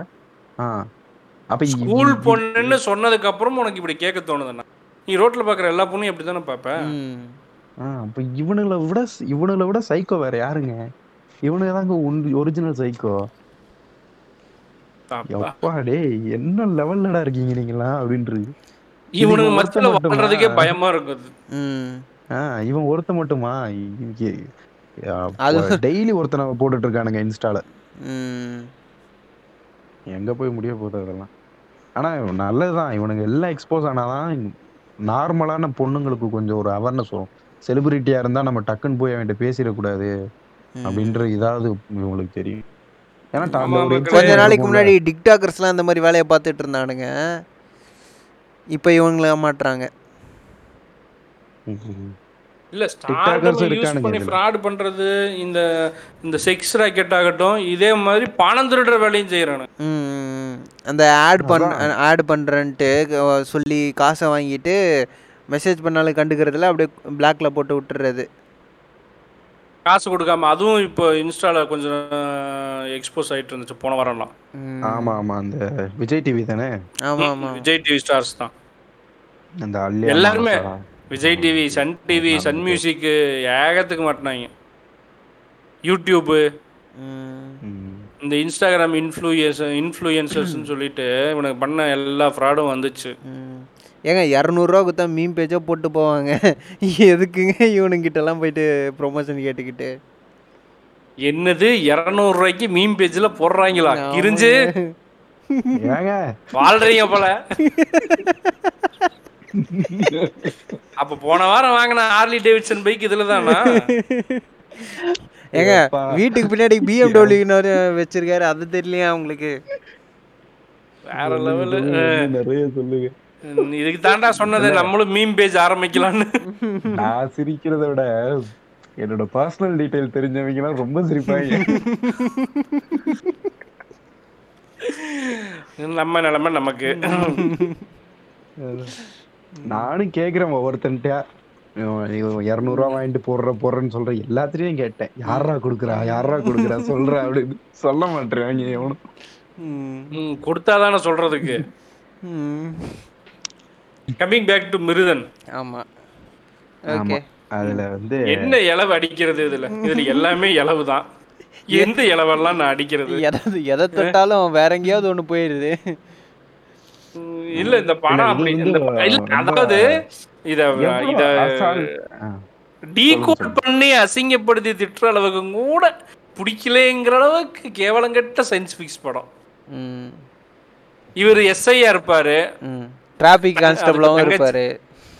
தங்கச்சிக்கு இல்ல இல்ல தங்கச்சி இப்பதான் அஞ்சாம் கிளாஸ் போகுது, அது மனசுல பொண்ணு வேற பாக்குது. இவரு டிராபிக் எஸ்ஐ. ஏன்னா எங்களை பார்த்தா உங்களுக்கு எப்படி இருக்குது, ஏன்டா இப்படி உயிரை வாங்குறீங்க இதுல வேற இருபது போட்டோ இருக்கு. உங்களுக்கு எந்த பொண்ணு பிடிச்சிருக்கோ அந்த பொண்ணு நீங்க செலக்ட் பண்ணுங்க, பேசி முடிச்சிடலாம். பேரி அப்படியே இவரு ஆண் அழக மயிலாண்டி இன்னும் இளவெடுத்த படம்ல இளவெடுத்த. அப்புறம் அந்த படத்துல வந்து அந்த லட்சுமி மேனன் வந்து அப்பதான் டிகிரி வாங்கின மாதிரி காமிச்சிருக்கோம். பாட்டுல தான் டிகிரி வாங்கி இருக்கும். பாட்டுல டிகிரி வாங்கி அடுத்து கொஞ்சம் அடுத்த சீன்லயே வந்து மருந்து கண்டுபிடிக்கிற அளவுக்கு டெவலப் ஆயிடுவாங்க. ஆமா, இந்த ரிசர்ச்ன்றது வந்து அவங்களுக்குலாம் வந்து பேச்சுலர் டிகிரிலேயே அவங்களால பண்ண முடியும்னா பார்த்துக்கோங்களேன். முதல்ல டாக்டர் என்ன மயிருக்கு மருந்து கண்டுபிடிக்கணும், அது முதல் பதில் சொல்லிட்டாங்க. யார் மருந்து கண்டுபிடிப்பா கிரிச்சடிக்கு சொல்லுங்க. மருந்து அதாங்க, இவங்களுக்கு மருந்து கண்டுபிடிக்கிறது யாரு, அந்த மருந்து வந்த அது எத்தனை ஸ்டேஜ் தாண்டி வருது, இது எதுவுமே தெரியுமா தெரியாதா, இல்லை இவனுக்கு தெரிஞ்சுக்க முயற்சி பண்றானுங்களான்னு கூட தெரிலங்க. இந்த இந்த படத்துல அவன் டாக்டர், அந்த கோயம்புத்தூரோட சீனியர் டாக்டர், ஜிஹெச்சோட சீனியர் டாக்டர், அவர் என்ன சொல்லுவாருன்னா எழுபத்தி ரெண்டு நாள்ல வந்து நீங்க திரும்ப முடிச்சு தப்பு பண்றீங்க, எழுபத்தி ரெண்டு மணி நேரம் மணி செவன்டி டூ ஹவர்ஸ்ல வந்து ஒரு மருந்தை கண்டுபிடிச்சு கொடுத்துடலாமா, அதோட ஆன்டிபாடி நமக்கு தெரிஞ்சிச்சுன்னா யாருக்கு மனுஷங்களுக்கு கொடுத்துடலாம், நோ டெஸ்டிங் நோ ட்ரையல் பண்ணிடலாம் அப்படின்னு. ஆஹ் இவனுக்கு அந்த ஒரு incubation period, first phase, second phase, third phase, அதுக்கப்புறம் அதை வந்து அனிமல்ஸுக்கு கொடுத்து டெஸ்ட் பண்ணுறது. அப்புறம் எப்படின்னா இந்த first phase, second phase, third phase சொல்கிறோம்ல, இதில் வந்துட்டு ஃபஸ்ட்டு அனிமல்ஸுக்கு கொடுப்பானுங்க, அடுத்து ஒரு பத்து பேர் கொடுப்பானுங்க, கொடுத்து அந்த பத்து பேர் எல்லாம் கரெக்டாக இருக்கா, எல்லாத்துக்கும் செட் ஆகுதான்னு பார்ப்பானுங்க. அடுத்து நூறு பேர் கொடுப்பானுங்க, நூறு பேர் கொடுத்து நூறு பேர்த்துக்குமே சைடு எஃபெக்ட் வராமல் இருக்கான்னு பார்ப்பானுங்க. அதுக்கப்புறம் ஒரு பர்டிகுலர் அமௌண்ட் ஆயிரமோ ரெண்டாயிரமோ அந்த மாதிரி கொடுத்து அவங்களுக்கு செக் பண்ணுவாங்க. ஒவ்வொரு புது மருந்துக்கும் பத்து வருஷம் ஆகும், பொது ஜனத்துக்கு வரும், பொதுமக்களுக்கு டிஸ்ட்ரிபியூட் பண்ணுறதுக்கு அப்போ தான் வரும். இதெல்லாம் வந்து ஃபார்மசூட்டிக்கல் சயின்ஸ் படித்து ஃபார்மசியில் வேலை பார்க்கக்கூடிய, ஃபார்மசினா மெடிக்கல் ஷாப் கிடையாது, அந்த ஃபார்மசி வேற, அந்த ஃபார்மசியில் ஒர்க் பண்ணுற சயின்டிஸ்ட் கண்டுபிடிக்கிறது, அவங்க சயின்டிஸ்ட் தான் கண்டுபிடி. ஆமாம், இதுக்கும் டாக்டருக்கும் சம்மந்தமே கிடையாது. டாக்டரோட வேலை என்னன்னா அவன் கொடுக்குறத வாங்கி ஊசி குத்துறது மட்டும்தான் டாக்டரோட வேலை. இவனுங்க ஜிஹெச், கோயம்புத்தூர் ஜிஹெச்சில் இருக்க டாக்டர் மருந்து கண்டு பிடிச்சிட்டு வரான், இதுக்கு இவனுங்க ஊட்டிலேருந்து கிளம்பி பஸ்ஸை பிடிச்சி வர்றாங்க. என்னங்க இதெல்லாம். நம்ம என்ன பேப்பரில் அந்த எட்டாவது படிக்கிற குழந்தை வந்து கரும்புல இருந்து கயிறு திரிச்சுது அப்படின்ற மாதிரிலாம் போட்டுருவாங்கல்ல, அதை பார்த்து இன்ஸ்பைர் ஆகிட்டு எங்க எட்டாவது படிக்கிற குழந்தை அதெல்லாம் கண்டுபிடிக்குது, ஏன் கவர்மெண்ட் ஹாஸ்பிட்டல் டாக்டர் வந்து இதெல்லாம் பண்ணக்கூடாது அப்படின்ற மாதிரி போட்டு முட்டு கொடுப்பார். அவ்வளோதான்.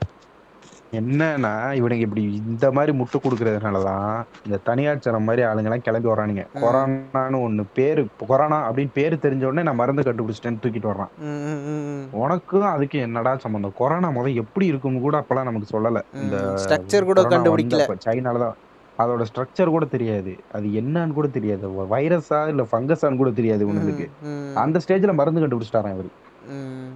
அதுவும் எப்படின்னா நம்ம ஆளுக்கு வாய்க்கொழுப்பு பார்த்தீங்களா, இவர் வந்து தமிழ்நாடு அரசு வந்து இவரை கூட்டி போய் மோடிக்கிட்ட விடணுமா, மோடி கொண்டு போயிட்டு அவரை வந்து சைனாவில் விடணுமா, இவர் போய் மருந்து கொடுத்து எல்லாரையும் காலி காலின்ற எல்லாருக்கும் சரி பண்ணி வரான். கவர்மெண்ட் அவரை போதி தர்மரா ஃபீல் பண்ணாரு, அதனால இங்கிருந்து சைனா போய் எல்லாத்தையும் சரி பண்ணி குணப்படுத்தலாம்னு நினைச்சாரு. ஆனா நீங்க எல்லாம் சதி பண்ணி அதை கெடுத்துட்டீங்க, சதி பண்ணிட்டாங்க, ஒரு தமிழனை வந்து வளர விடாம பண்ணிட்டாங்க. உனக்கு வாய் கொழுப்பி இஷ்டப்பண்டைக்கு நீ பேசினா அதெல்லாம் பிடிச்சி உட்கார வச்சுட்டாங்க. இன்னும் நீ பேசி பாரு, உனக்கு வாய் பிடிச்ச சட்டமே போட்டாலும் போடுவாங்க. அதெல்லாம் இல்லை, இலுமினாட்டியின் சரி எங்கள் அண்ணன் தனியாசலத்தை வந்து கெடுத்து குட்டிச்சவராக்கிட்டாங்க, அவரை வந்து வளர விடல.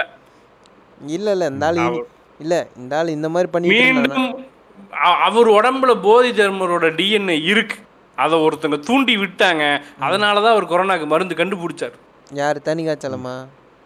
தனியாச்சலமும் தண்ணி தொட்டிகளும் மூழ்கி இருக்கிறவர். யாரோ ஒருத்தங்க தண்ணி தொட்டியில ஊற வச்சு டிஎன்ஏவை தூண்டி இருக்கிறாங்க. ரைட். இந்த மாதிரி இவனுங்களுக்கு இந்த ஃபார்மா அப்படின்ற அந்த சப்ஜெக்ட்ல ஜீரோ நாலேஜ் உங்களுக்கு. மயிரை எடுக்கிறேன்னு எடுத்து சரி ஓகே நான் ஒத்துக்கிறேன், ஃபார்மால நீ ஒரு ஜீரோ தான் உன்னோட நாலேஜ், நீ அதுல வந்து நிறைய ஃபிளாஸ் இருக்கு நான் ஒத்துக்கிறேன். டெக்னிக்கல் சைடு இந்த பக்கம் வருவோம், இவனுங்க ஒரு படத்தை எப்படி கேப்சர் பண்ணியிருக்கானுங்க, அந்த ஒரு சிட்டி வந்து ஃபுல்லா அழிஞ்சிருச்சு, அந்த சிட்டி எப்படி காட்டுறானுங்கன்னு நீங்க சொல்லுங்க, கடவுள் சொல்லுங்க. அண்ணே ப்ரொடியூசர்னே ஊரே கலவரம் ஆயிருச்சுன்னு என்னப்பா தம்பி சொல்ற? ஆமாண்ணே ஊரே சர்வநாசம் ஆயிருச்சு, ஒரே கலவரமா கிடக்குன்னு எப்படிப்பா அதெல்லாம் காட்டுறது? ஒரு கண்டெய்னர் ஏ ஃபோர் பேப்பர் வாங்குறோம், அரக்க ஓடுறோம், ஊர் பூரா கலவரம் காட்டுறோம், பேப்பர் கவுத்தி போடு, நாலு ட்ரம்ல நெருப்பு வச்சு விடு, பேப்பர் பறக்க விடுவோம் அப்படியே அள்ளி. அது பழைய பேப்பர்லாம் வேணாம், ஏ ஃபோர் சைஸ் பேப்பர் தான் வேணும். ஏன்னா பழைய பேப்பர்லாம் போட்டோம்னா கார்பரேஷன் செருப்பால் அடிக்கும், அதனால நாங்கள் ஏ ஃபோர் பேப்பர் பறக்க விட்டுறோம், ஊரெல்லாம் கலவரம்னு சொல்லி காமிச்சிருவோம். நீ இன்ஃபர்மேட்டிவ் சைடு தான் அவ்வளோதான் பண்ணுற. ஆமாம், இன்ஃபர்மேஷன் சைடு தான் நீ ஒரு மயிறு புழுத்தலை. இந்த பக்கம் ஏதாவது டெக்னிக்கல் சைடு ஏதாவது நல்லா பண்ணியிருக்கியாடா அதுவும் கிடையாது. ஏன்டா குப்பை கூடவாடா ஒழுங்காக ஒன்னால போட முடியாது, ஏன் போர்ச்சிட்டு காசோட பறக்க விடு அசிஸ்டன்ஸோட தம்பி, ஆளுக்கு நாலு கோயிர் பேப்பர் எடுத்துக்கோங்க, பேன் போட்டு பறக்க விடுங்க. இல்லை நான் என்ன கேட்குறேன், படத்து இப்போ நாங்கள் தெருவில் போகிறீங்க, தெரு ஃபுல்லாக பேப்பராக இருக்கு, இல்லை எல்லா இடத்துலையும் பேப்பராக இருக்குன்னா இது என்ன பேப்பர் கிடக்குள்ளையா நம்ம இப்போ ஊரே இருக்கு? ஏதோ அவர் யோசிச்சிருக்கிறாரு, பயங்கரமாக யோசிச்சேன்னு சொல்லி என்ன பண்ணுறது, நம்ம கிட்ட சிக்கணுங்கிறது அவன் நேரம். இவனே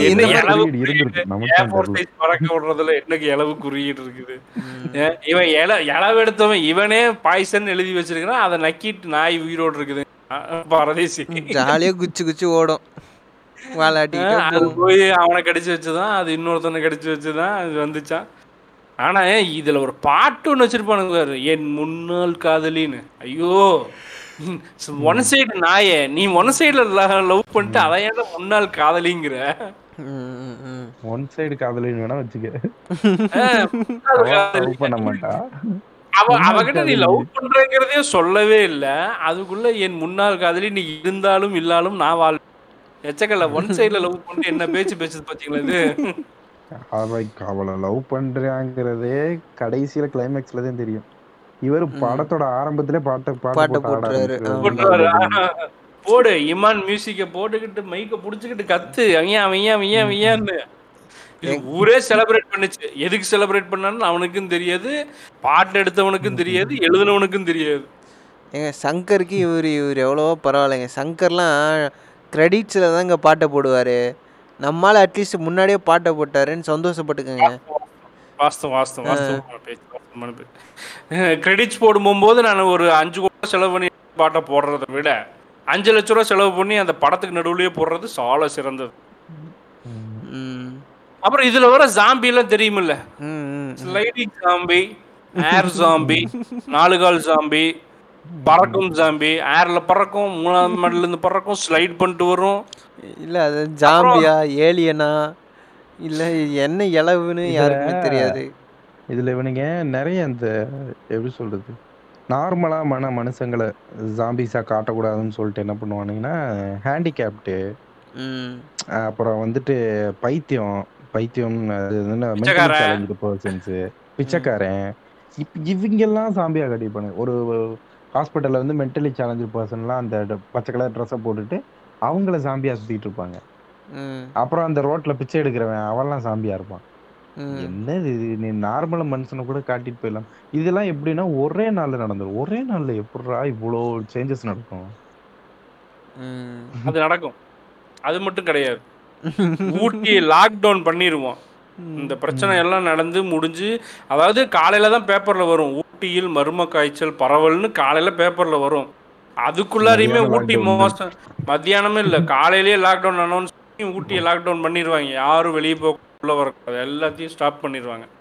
ஆனா பாத்தீங்கன்னா இவங்க கிளம்பி ராத்திரி கோயம்புத்தூர் போவாங்க, கோயம்புத்தூரே பத்தி எரியும்.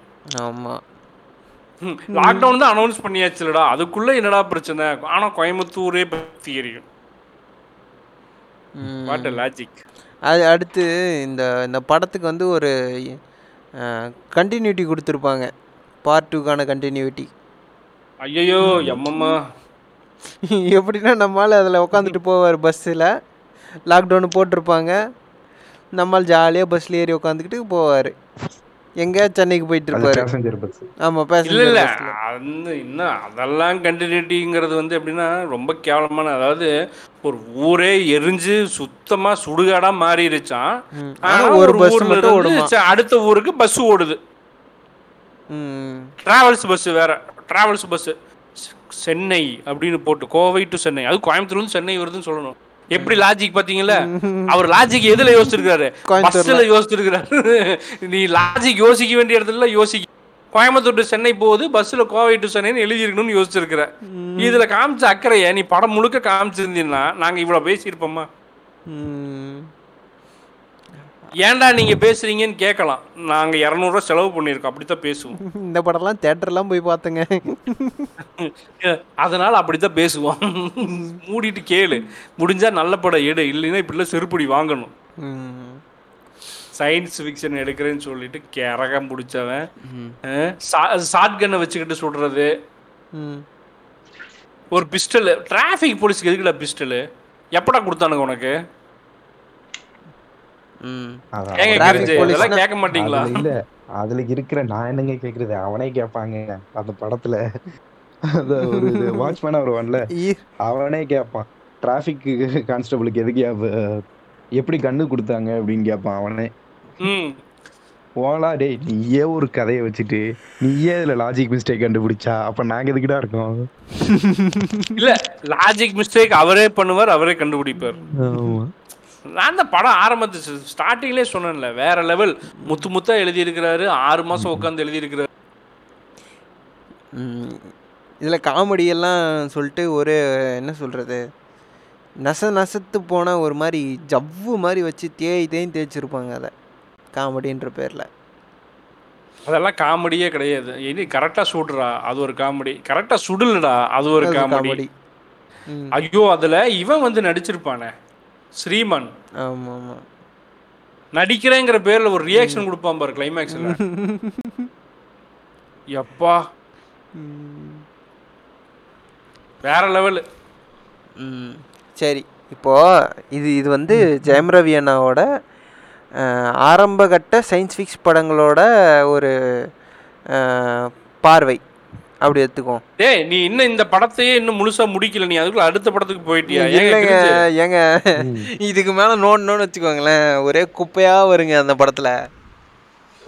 அது ஆமா, படம் பூரா குப்பை தான் பறக்க விட்டுருப்பாங்க. ஃபோர்ஸ் டிராவலர்ல த்ரீ சிக்ஸ்டி போடுறது என்ன, அந்த அந்த எழுபதுக்கு மேல போகாத வண்டியில த்ரீ சிக்ஸ்டி போடுறது என்ன, துப்பாக்கி வச்சு டும்மு டும்முன்னு சுடுறது என்ன. அப்புறம் முக்கியமான விஷயம்டா, டே அப்பா டே டைரக்டர், முன்ன கோயம்புத்தூருக்கு இது வந்திருக்கிறியா? கோயம்புத்தூர் ஜிஹெச்சுக்கு ஆப்போசிட்ல பஸ் ஸ்டாண்டு தாண்டா இருக்குது. ஒரு இதுபோன பழைய லாட்ஜ், நாலு காம்ப்ளெக்ஸு, நாலு கடையும் பஸ் ஸ்டாண்டு தாண்டா இருக்குது. அங்கே எங்கடா உனக்கு அவ்வளோ பெரிய மார்க்கு? ஏன்டா ஒரு லாஜிக் மேலே யோசிக்க மாட்டீங்களா? ஐயோ எப்பா, maybe green mat green mat போட்டிருப்பாரு போல. கம்பெனி வண்டி கம்பெனி வண்டின்னு சொல்லிட்டு ஒரு ஃபயர் வண்டியை காட்டுவான்.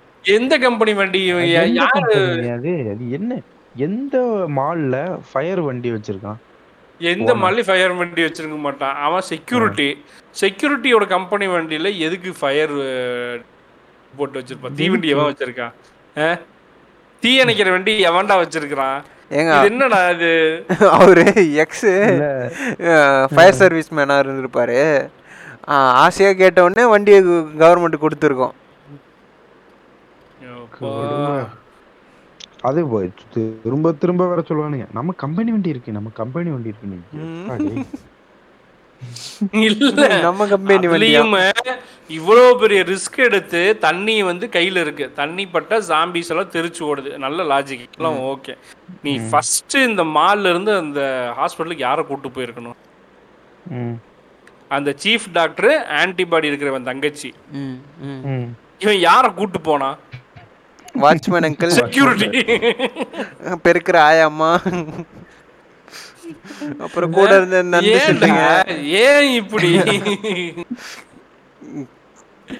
கடைசிக்கு நீ என்ன பண்ணிருக்கணும், நீ அப்படியே உலகத்திலேயே அதிகமான பாச வச்சவன் தங்கச்சியாவது நீ கூட்டு போய் விட்டுருக்கணுமா இல்லையா? ஆமா, செக்யூரிட்டி கூட்டு போ. மொத பலியாடு யாரு, வாங்க என் பின்னால மூட்டு போ, நான் எச்சுக்கல் நான் என் படம் நடிக்கிறேன், நீ உயிரை வாங்கி தொலையாத சனினு சனினு சனினு சனினு. மீண்டும் இதே இல்ல இப்ப அந்த மீண்டும் இதே இளவெடுத்த சக்தி சவுந்தரராஜன், அதே கருமாந்திரம் முடிச்ச ஜெயம் ரவி மீண்டும் சயின்ஸ் ஃபிக்ஷன் சொல்லி நம்மளை கொலையா கொன்ன படம் என்னன்னா டிக் டிக் டிக் டிக். ஏன்னா கொஞ்சம் ரெஸ்ட் எடுத்துக்கிறேன், தெரிஞ்சு நீங்க பேசுங்க. டிக் டிக் டிக் வந்து நிறைய இருக்கு. அது மொத விஷயம், மொத சீன்ல இருந்து ஆரம்பம் என்னன்னா ஒரு ஆஸ்ட்ராய்டு ஆஸ்ட்ராய்டு ஆமா ஆஸ்ட்ராய்டு இல்ல டைனோசர் முட்டை. ஐயோ இரியா நீ ரெஸ்ட் தான சொன்னே, போய் உட்காரே. என்னன்னா நம்ம எப்படி சொல்றது, நம்ம மவுஸ் இருக்குல்ல கம்ப்யூட்டர் மவுஸ், அந்த அளவுக்கு ஒரு ஆஸ்ட்ராய்டு வந்து பூமியில விழுந்தாலே கிட்டத்தட்ட ஒரு தாம்பரம் ஃபுல்லா அழிஞ்சிரும். அந்த அளவுக்கு அது வந்து இம்பாக்ட் உடையது, ஒரு மவுஸோட சைஸ்ல இருக்கிற ஆஸ்ட்ராய்டு. இவனுங்க அறுபத்தி நாலு கிலோமீட்டர் ஒரு ஃபர்ஸ்ட் வந்து எட்டு மீட்டர் வந்து எட்டு மீட்டர் எட்டு அடியோ எட்டு மீட்டர் எதுல வச்சு தூக்குவானுங்கன்னா ஒரு கிரேனை வச்சு தூக்குவானுங்க. அவ்வளோ பெரிய வெயிட் இருக்கிற ஒரு ஆஸ்ட்ராய்டு, ஒரு எப்படி சொல்றது, அந்த அந்த சாம்பிள் எப்படி எடுப்பாங்க அதை சொல்லுங்க முதல்ல. எரிஞ்சு இருக்கும், அது மழை பெய்யும், அது அப்படியே ஒரு மாதிரி தக தகன்னு மின்னிக்கிட்டு இருக்கும், அதுல இருந்து எடுப்பானுங்க. அது வந்து விழுகுது ஒரு அபார்ட்மெண்ட்டுக்கு பக்கத்துல வந்து விழுந்துருக்கும், பக்கத்துல இருக்க பில்டிங்க்கு எதுவுமே ஆயிருக்காதுங்க. மேல ஒரே ஒரு ஒரு கட்டம் போட்டு ஒரு ஒரு பத்துக்கு பத்து ரூம், அந்த அளவுக்கு தான் அந்த ஆஸ்ட்ராய்டு இம்பாக்ட் பண்ணிச்சான். அதுல வந்து இது அதுல பதினாறு பேர் செத்துட்டாங்கன்னு வேற நியூஸ்ல ஓரமா ஒருத்தன் படிச்சுக்கிட்டு இருப்பான். எப்படி அந்த பத்துக்கு பத்து ரூம் அந்த அந்த சைஸ்ல இருக்கிறதுல பதினோரு பேர் செத்துட்டான். அதுல பதினோரு பேர் தான் நிக்கவே முடியும் அந்த ஆஸ்ட்ராய்டு விழுந்த இடத்துல. அழகா லேண்ட் ஆயிருக்கும் ஆஸ்ட்ராய்டு. அது சாம்பிள் எடுப்பானுங்க. ஒரு அது ஏற்படுத்தின குழியே வந்து ஒரு எப்படி சொல்றது, ஒரு ஆறு அடி ஏழு அடி தான் அந்த ஆஸ்ட்ராய்டோட இம்பாக்டோட குழியே. அவ்வளவுதான், சிம்பிள், ரொம்ப சிம்பிள், முடிச்சு விட்டுருவானுங்க அந்த ஆஸ்ட்ராய்டு. இதுவே இதுவே ஒரு பெரிய லாஜிக் லூப், இந்த படத்தோட ஃபர்ஸ்ட் சீனு. அடு அதே போல் அந்த சாம்பிள் கலெக்ட் பண்ணுறன்ற பேரில் ஒரு கிரிஞ்சு பண்ணுவானுங்க பாருங்க, அப்படியே கையிலேயே உடச்சி எடுப்பானுங்க அதை. அந்த பாறையை பாறையை உடச்சி உளியை வச்சு உடச்சி உளியை வச்சு உடச்சிட்டு இருப்பானுங்க. யாரா நீங்கள் டேய் இவனுக்கு? சரி அது மட்டும்தானா? இது இருக்கட்டும், இருங்க இன்னொன்று இருக்குது அதில். ஸ்டார்டிங்கில் இன்னொன்று என்னென்னா நம்ம சீஃப் வருவார். எனக்கு இல்ல இல்ல எனக்கு பிரச்சனையே அங்கதான். அதாவது இது வந்து இவ்வளோ பெரிய ஒரு ஆஸ்ட்ராய்டு வந்து விழுகுதுன்னு சொன்னா இந்தியா மேப்பே ரீடிசைன் ஆயிருமா? தமிழ்நாடு பாதி இருக்காது, ஆந்திரா பாதி இருக்காது, வெஸ்ட் பெங்கால் ஒரிசா எல்லாம் இருக்காது. ஆனா உண்மை என்னன்னா அவ்வளவு பெரிய ஆஸ்ட்ராய்டு விழுந்துச்சுன்னா பாதி பூமியே இருக்காது. அது இல்ல இல்ல நான் அதான் கேக்குறேன், ஏன்டா இந்தியாவுக்கு மட்டுமா அது பிரச்சனை வரும்? ஏன்னா அந்த பக்கம் ஸ்ரீலங்கா ஒண்ணு இருக்குது, இந்த பக்கம் வந்து சிங்கப்பூர், மலேசியா, இந்தோனேஷியா இருக்குது. இவனுங்கெல்லாம் என்ன கையில் வரல சப்பின்னு இருப்பாங்க? இல்லை இல்லை, இதில் என்ன காமெடினா உலகத்திலே இந்தியா மட்டும்தான் ஸ்பேஸ் ரிசர்ச் பண்ணுது. வர்றது தெரியும், மற்ற எந்த நாட்டுக்குமே தெரியாது. தெரியாது, ஆமாம். ஏன்னா இவனுக்கு சைனா, இவனுக்கு வந்து சைனாவை பீப் போட்டிருப்பானுங்க படத்தில். சைனான்னு சொல்ல மாட்டானுங்க, சைனாவும் சொல்ல மாட்டாங்க, ரஷ்யாவும் சொல்ல மாட்டானுங்க. அந்த ஸ்பேஸ் ஸ்பேஸ் ரிசர்ச் சென்டர்னு சொல்லிட்டு ரிப்பப்ளிக் ஆஃப் சைனா உட்கார வச்சிருப்பானுங்க. ஆமா ஆமா, இது என்னன்னா மற்ற எந்த நாட்டுக்குமே இப்படி ஒரு ஆஸ்ட்ராய்டு வருதுன்னு தெரியாதாமா, இவனுங்களுக்கு மட்டும்தான் தெரியுமா, இவனுங்க மட்டும்தான் ரிசர்ச்சே பண்றானுங்களாம் இந்தியால. இன்னும் நான் சிம்பிளா சொல்றேன், இன்னமும் இந்தியா வந்து பேசிக் சயின்ஸ்ல தான் ரிசர்ச்சே போயிட்டு இருக்கு. பேசிக் சயின்ஸ்ல தான் எயிட்டி பர்சன்ட் போயிட்டு இருக்கு. நீ ஏன் நீ அதுக்கு மேல பேச ஒன்று ஒன்றுன்னு சொல்லட்டுமா? இதில் என்ன வச்சுருப்பானுங்கன்னா பேர் டிஃபென்ஸ் ஸ்பேஸ் டிவிஷன், டிஎஸ்டின்னு ஒரு லோகோ வச்சுருப்பானுங்க. பார்த்தேன் பார்த்தேன். உண்மையால் உண்மையாலுமே இந்தியாவில் வந்து இப்படி ஒன்று இருக்கு. அது பேர் வந்து டிஎஸ்சிஏ. ஆமா, டிஃபென்ஸ் ஸ்பேஸ் ஏஜென்சின்னு ஒன்று இருக்குது பெங்களூர்ல. ஆனா அந்த டிஎஸ்ஏ என்னைக்கு ஃபார்ம் பண்ணாங்கன்னு தெரியுமா? சொல்லுங்க, நீங்களே சொல்லுங்க. இப்போ ரெண்டாயிரத்தி பதினெட்டு படம் வந்தது. படம் வந்ததுக்கு அப்புறம் அப்பதான் வந்துச்சு. சுட சுட எடுத்திருக்காரு போல, சுட சுட எடுத்திருக்கானுங்க.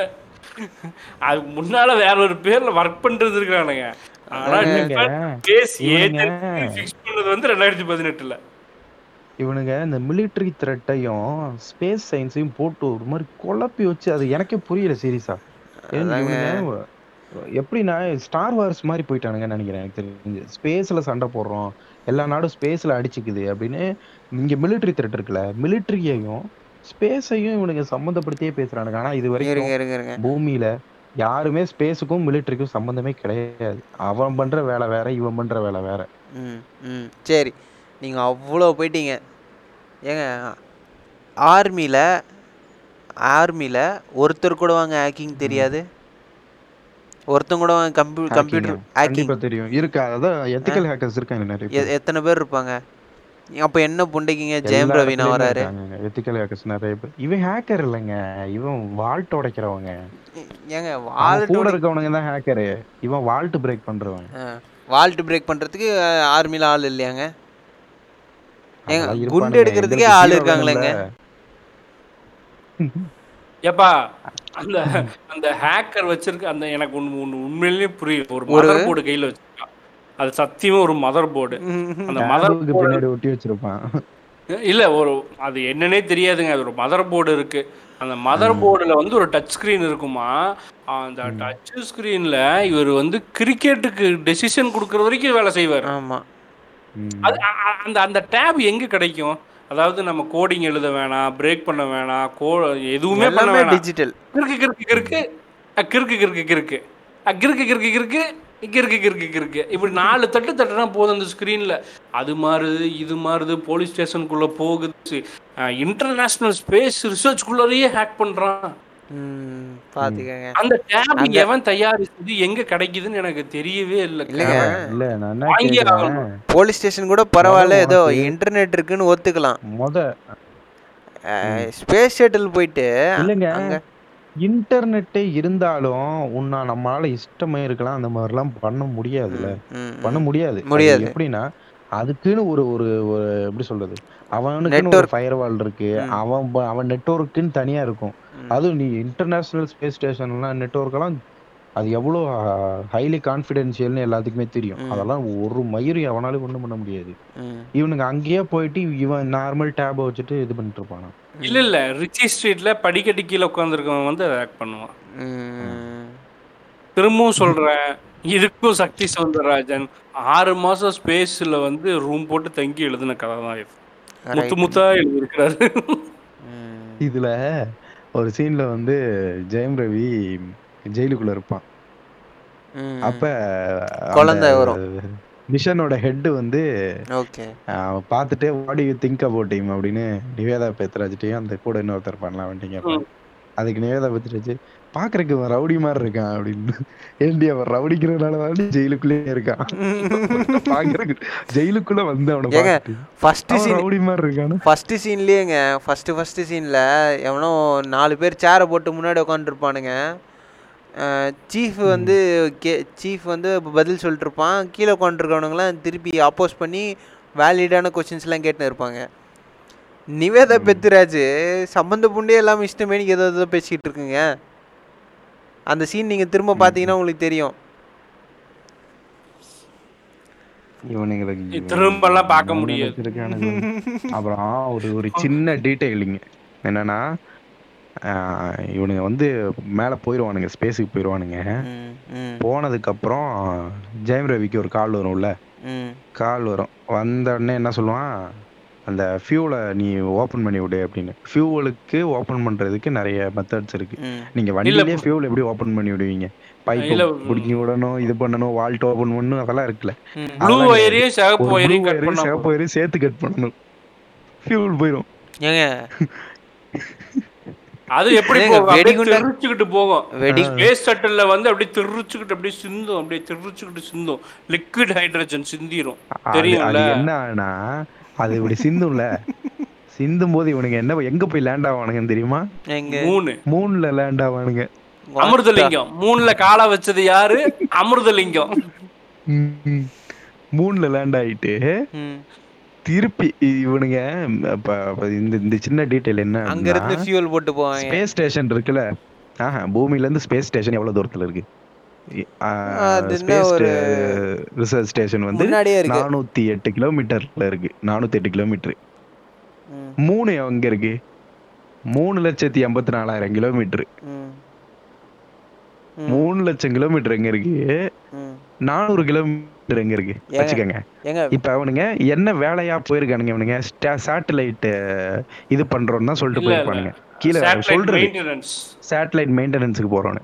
அப்ப சேட்டலைட் எவ்வளவு தூரத்துல இருக்குன்னு பாத்தீங்கன்னா அது ஒரு மூவாயிரத்தி அறுநூறு கிலோமீட்டர் தூரம் வரைக்கும் ஹையஸ்ட். ஸ்பேஸ் ஸ்டேஷன்லாம் தாண்டி ஹையஸ்ட் மூவாயிரத்தி அறுநூறு கிலோமீட்டர். சரிங்களா? பாத்துக்கங்க, நானூறு, மூவாயிரத்தி அறுநூறு, மூணு லட்சத்தி எண்பதாயிரம், எண்பத்தி நாலாயிரம். இவனுங்க இந்த மூணுல எங்க இருந்தானுங்கன்னு நீங்க பாருங்க. அந்த ஒயரை கட் பண்ணி விட்ட உடனே நேரா போய் மூணுல விழுவாங்க. நீங்க தப்பா புரிஞ்சுக்கிட்டீங்க. மூவாயிரம் அதாவது மூவாயிரம் கிலோமீட்டர்ல இருக்கும் பெட்ரோல் தீந்து போய் அங்கிருந்து வண்டி வந்து ரோலாயி ரோலாயி ரோலாயி ரோலாயி மூணுல வந்து மூணு லட்சத்தி எண்பது எண்பதாயிரம் கிலோமீட்டருக்கு போயிடுச்சு. இதுல என்ன காமெடி இல்லாமதான் வந்துச்சு. இவனுக்கு போனது ராக்கெட் கிடையாது, ஆர்பிட்டரு. ஆர்பிட்டர் ஆர்பிட்டர் இவனுக்கு போனது. ராக்கெட் ஆர்பிட்டருக்கு வந்து லேண்ட் பண்ற ஃபெசிலிட்டியே கிடையாது. முத ஆர்பிட்டரால டேக் ஆஃப் பண்ண முடியாது. இவனுங்க அதே ஆர்பிட்டர் எடுத்துக்கிட்டு திரும்ப ஸ்பேஸ் ஸ்டேஷனுக்கு வருவானுங்க. எங்க? நானூறு கிலோமீட்டருக்கு. அது எப்படி ரன்வே மூணையே ரன்வே ஆக்கி ரன்வேல ஓடும் வண்டி. ஆர்பிட்டர் வந்து ரன்வேல அப்படியே போய் டேக் ஆஃப் ஆகும். ஏண்டா அப்ப அவ்வளவு செலவு பண்ணி மூணுக்கு மூணுல போய் இறங்கினவன் என்ன கேனப்பயலா?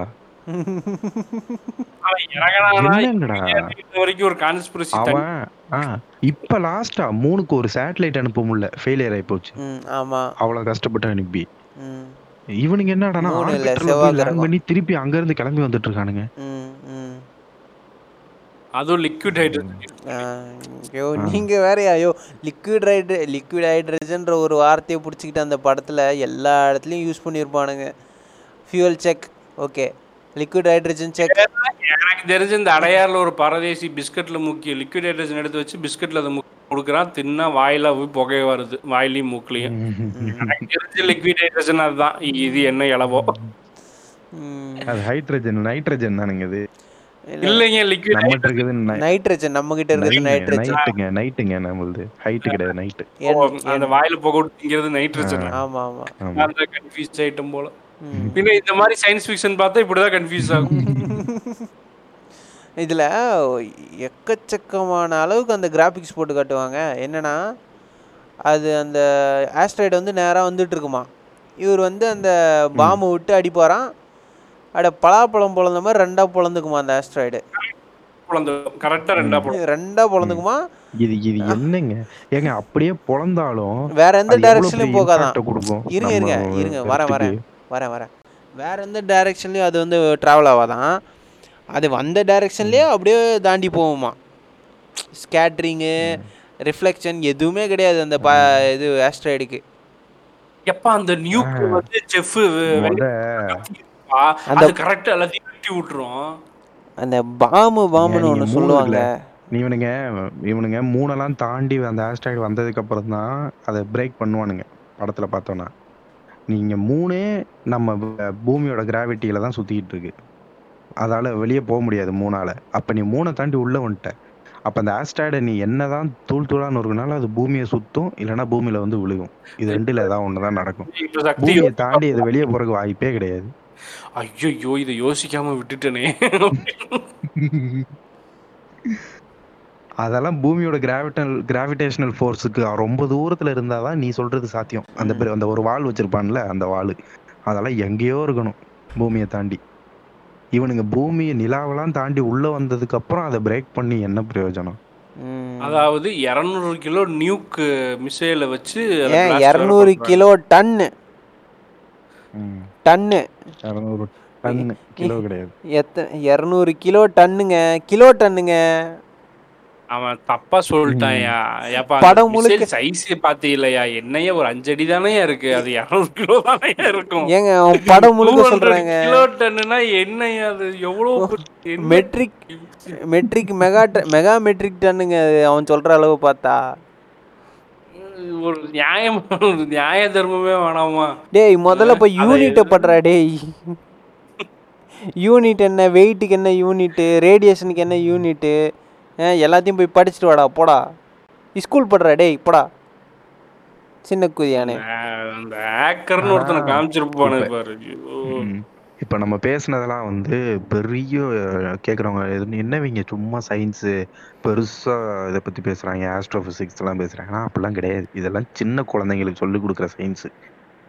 மூணுக்கும் நமக்கு இருக்கிற டிஸ்டன்ஸு, எர்த்தோட கிராவிடேஷனல் ஃபோர்ஸ் எல்லாம் ரொம்ப சாதாரணமான சயின்ஸு. இதில் இதவே நீங்கள் பெருசாக நினச்சிங்கன்னா ரொம்ப கேவலம். சக்தி சௌந்தரராஜன் மாதிரி ஆளுங்கிட்ட மாட்டிட்டு சாக வேண்டியதுதான். ஆமாம், அப்புறம் காதை பிடிச்சி லூப்ரிகண்ட் போட்டு ஓப்பானுங்க.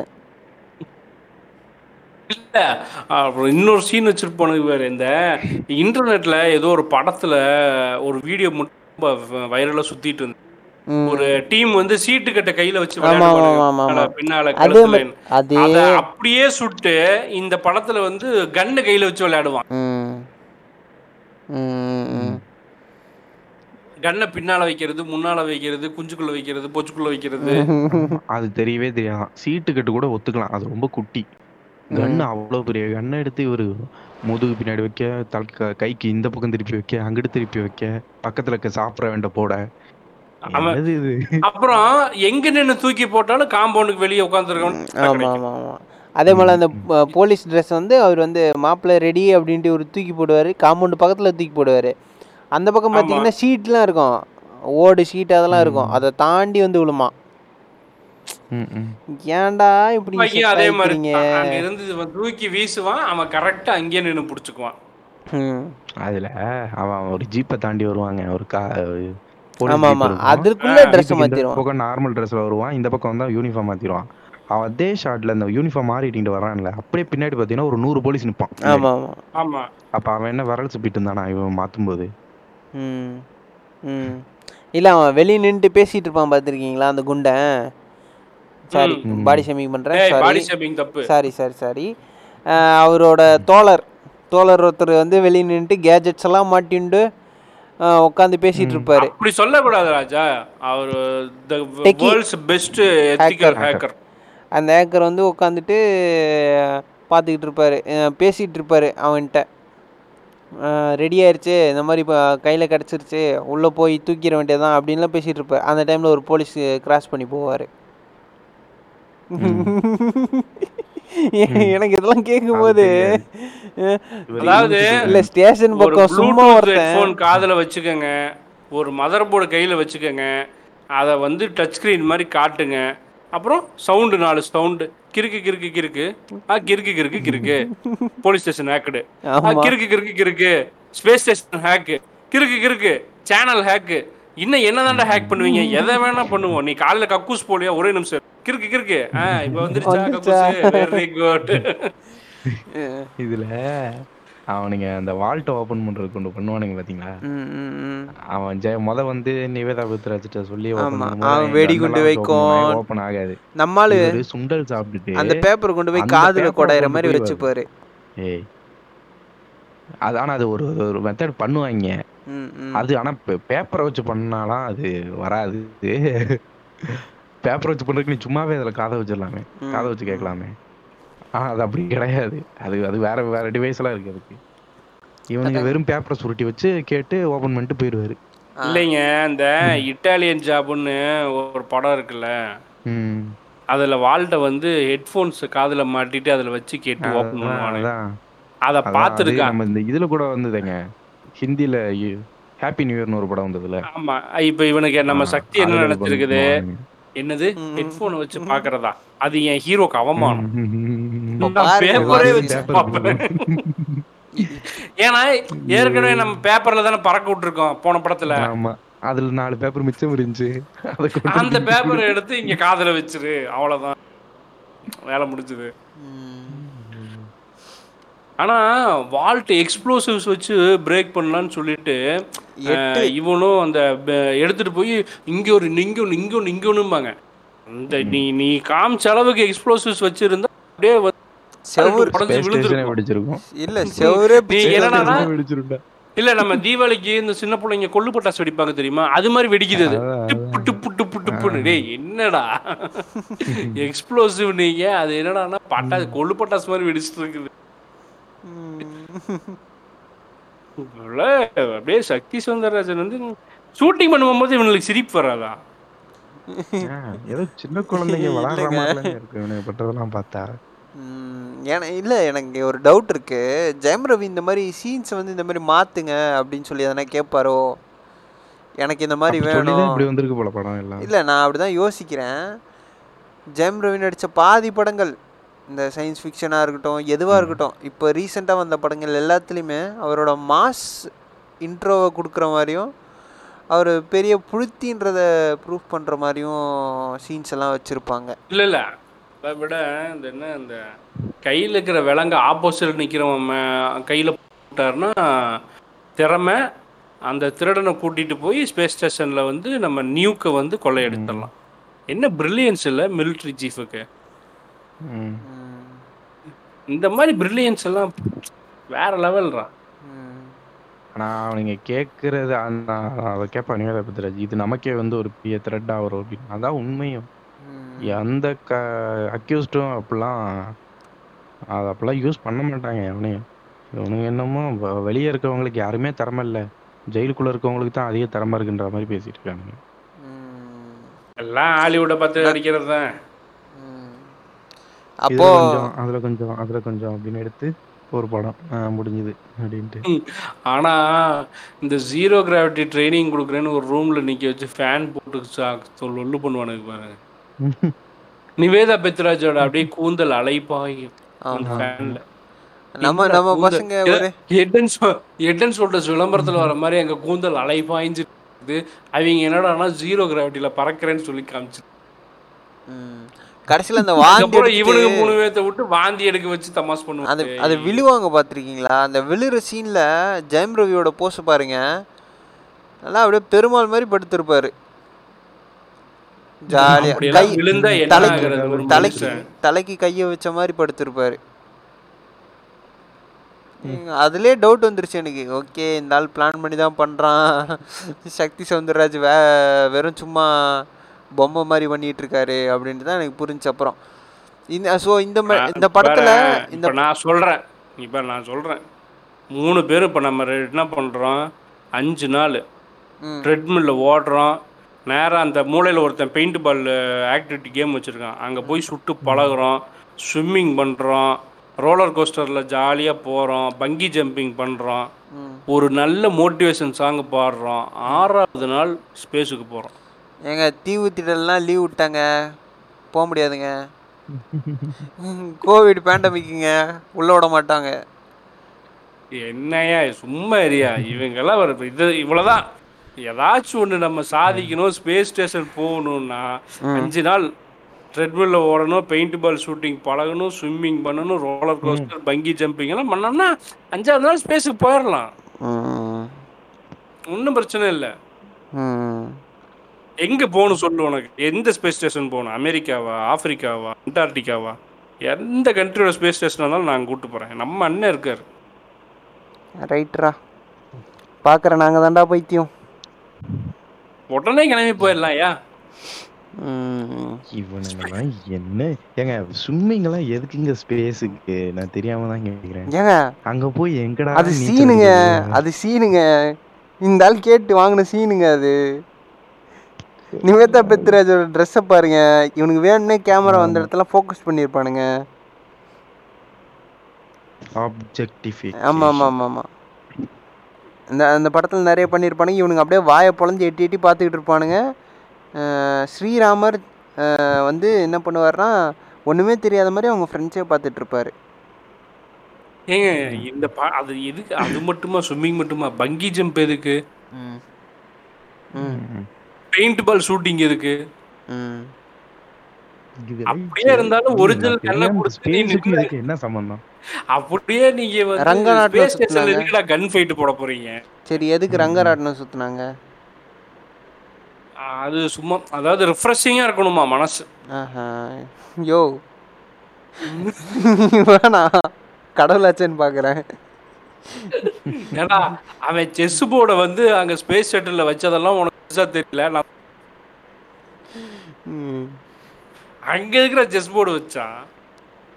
ரைட், போர் அடிச்சா வளர்றதுக்கு தான் அவனுக்கு. சும்மா தானே போயிருக்கானுங்க. ஆமா, பிக்னிக்கு போயிருக்காங்க. இந்த இருக்க ஸ்பேஸ் ஷட்டில் நானூறு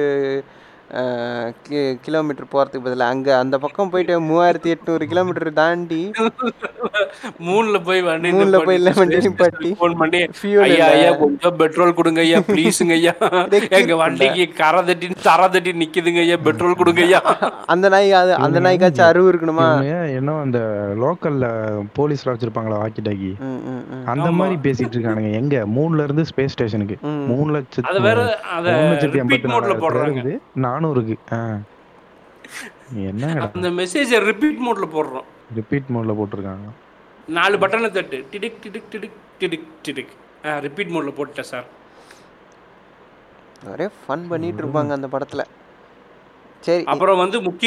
எடுக்கிற சீஃப், அப்புறம் முக்கியமா அதாவது ஒரு அஞ்சு பேர் வச்சிருப்பாங்க.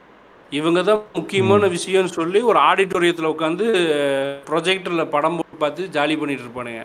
படம் பார்த்து முடிச்சதுக்கு அப்புறம் என்ஜின் செக் பண்றதுக்கும் அந்த அம்மா தான் வரும். இதான் வந்து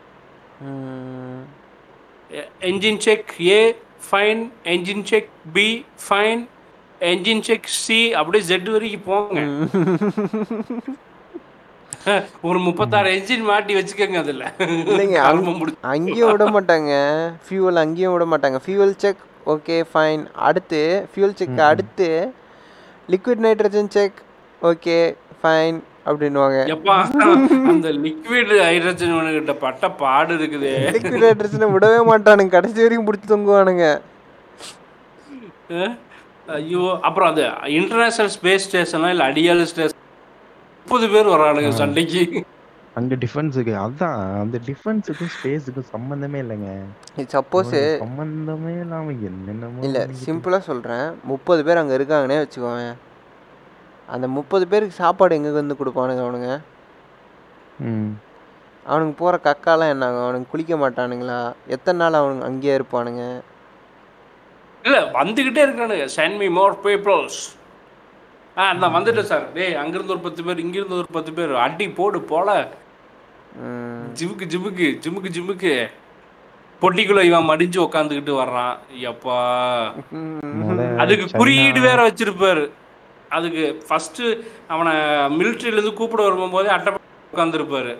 அந்த பேர் எனக்கு ஞாபகம் வரல, ஒல்லியா இருப்பானவர். அவன் அந்த பொட்டிக்குள்ள உட்காந்துருப்பான். அங்கிருந்து இவனை தூக்கிட்டு வருவாங்கனுங்க. அதே மாதிரி இங்கே ஸ்பேஸில் பாக்ஸுக்குள்ளே உட்காந்து எந்திரிச்சு வந்து அந்த பென்ட்ரைவை மாட்டுவார். இவங்க அங்கே உட்காந்து ஹேக் பண்ணிடுவாங்க. இது வந்து சிட்டி ரோபோ, அப்புறம் வந்து அந்த டெடியில் வந்த பேட்டரி, இந்த ஹேக்கர் வச்சிருக்கிற அந்த மதர் போர்டில் இருக்கிற பேட்டரி சார்ஜே போட வேணாம், வேலை செஞ்சுக்கிட்டே இருக்கும். உள்ள நியூக்ளியர் ரியாக்டர் வச்சிருக்கிறாரு அந்த மதர் போர்டு. அந்த நியூக்ளியர் ரியாக்டர் வந்து பவர் கொடுத்துக்கிட்டே இருக்கும். எங்க போனாலும் எடுத்து நாலே கிளிக்கு தான் ஜிஜுக்கு ஜிஜுக்கு ஜிஜுக்கு ஏய் அமுத்து அமுத்து எதை வேணாலும் ஹேக் பண்ணு. ஐயோப்பா. சோ வந்து சக்தி சௌந்தரராஜனோட படங்கள் போது சாமி, இதுக்கு மேல நீ சயின்ஸ் ஃபிக்ஷன் எடுத்துறாத. இது டெடி மிருதன். டெடியில வந்து மெடிக்கல் இது பேய் சம்பந்தமாகவும் உனக்கு ஒன்றும் தெரியாதுன்னு தெரிஞ்சு போச்சு. மிருதனில் மெடிக்கல் சம்மந்தமாகவும் உனக்கு ஒன்றும் தெரியாது.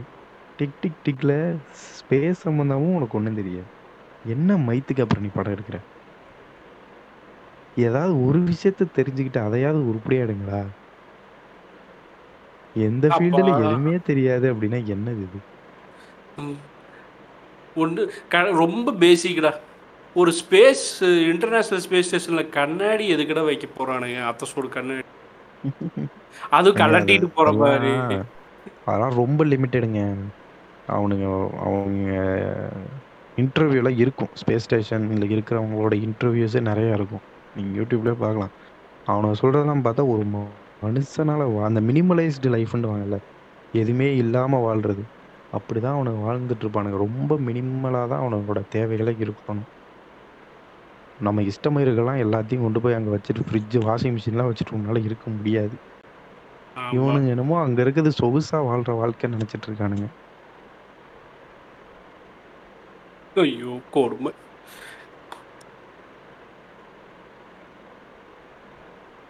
எண்டு கார்டு போட்டுக்கலாம் முடியல.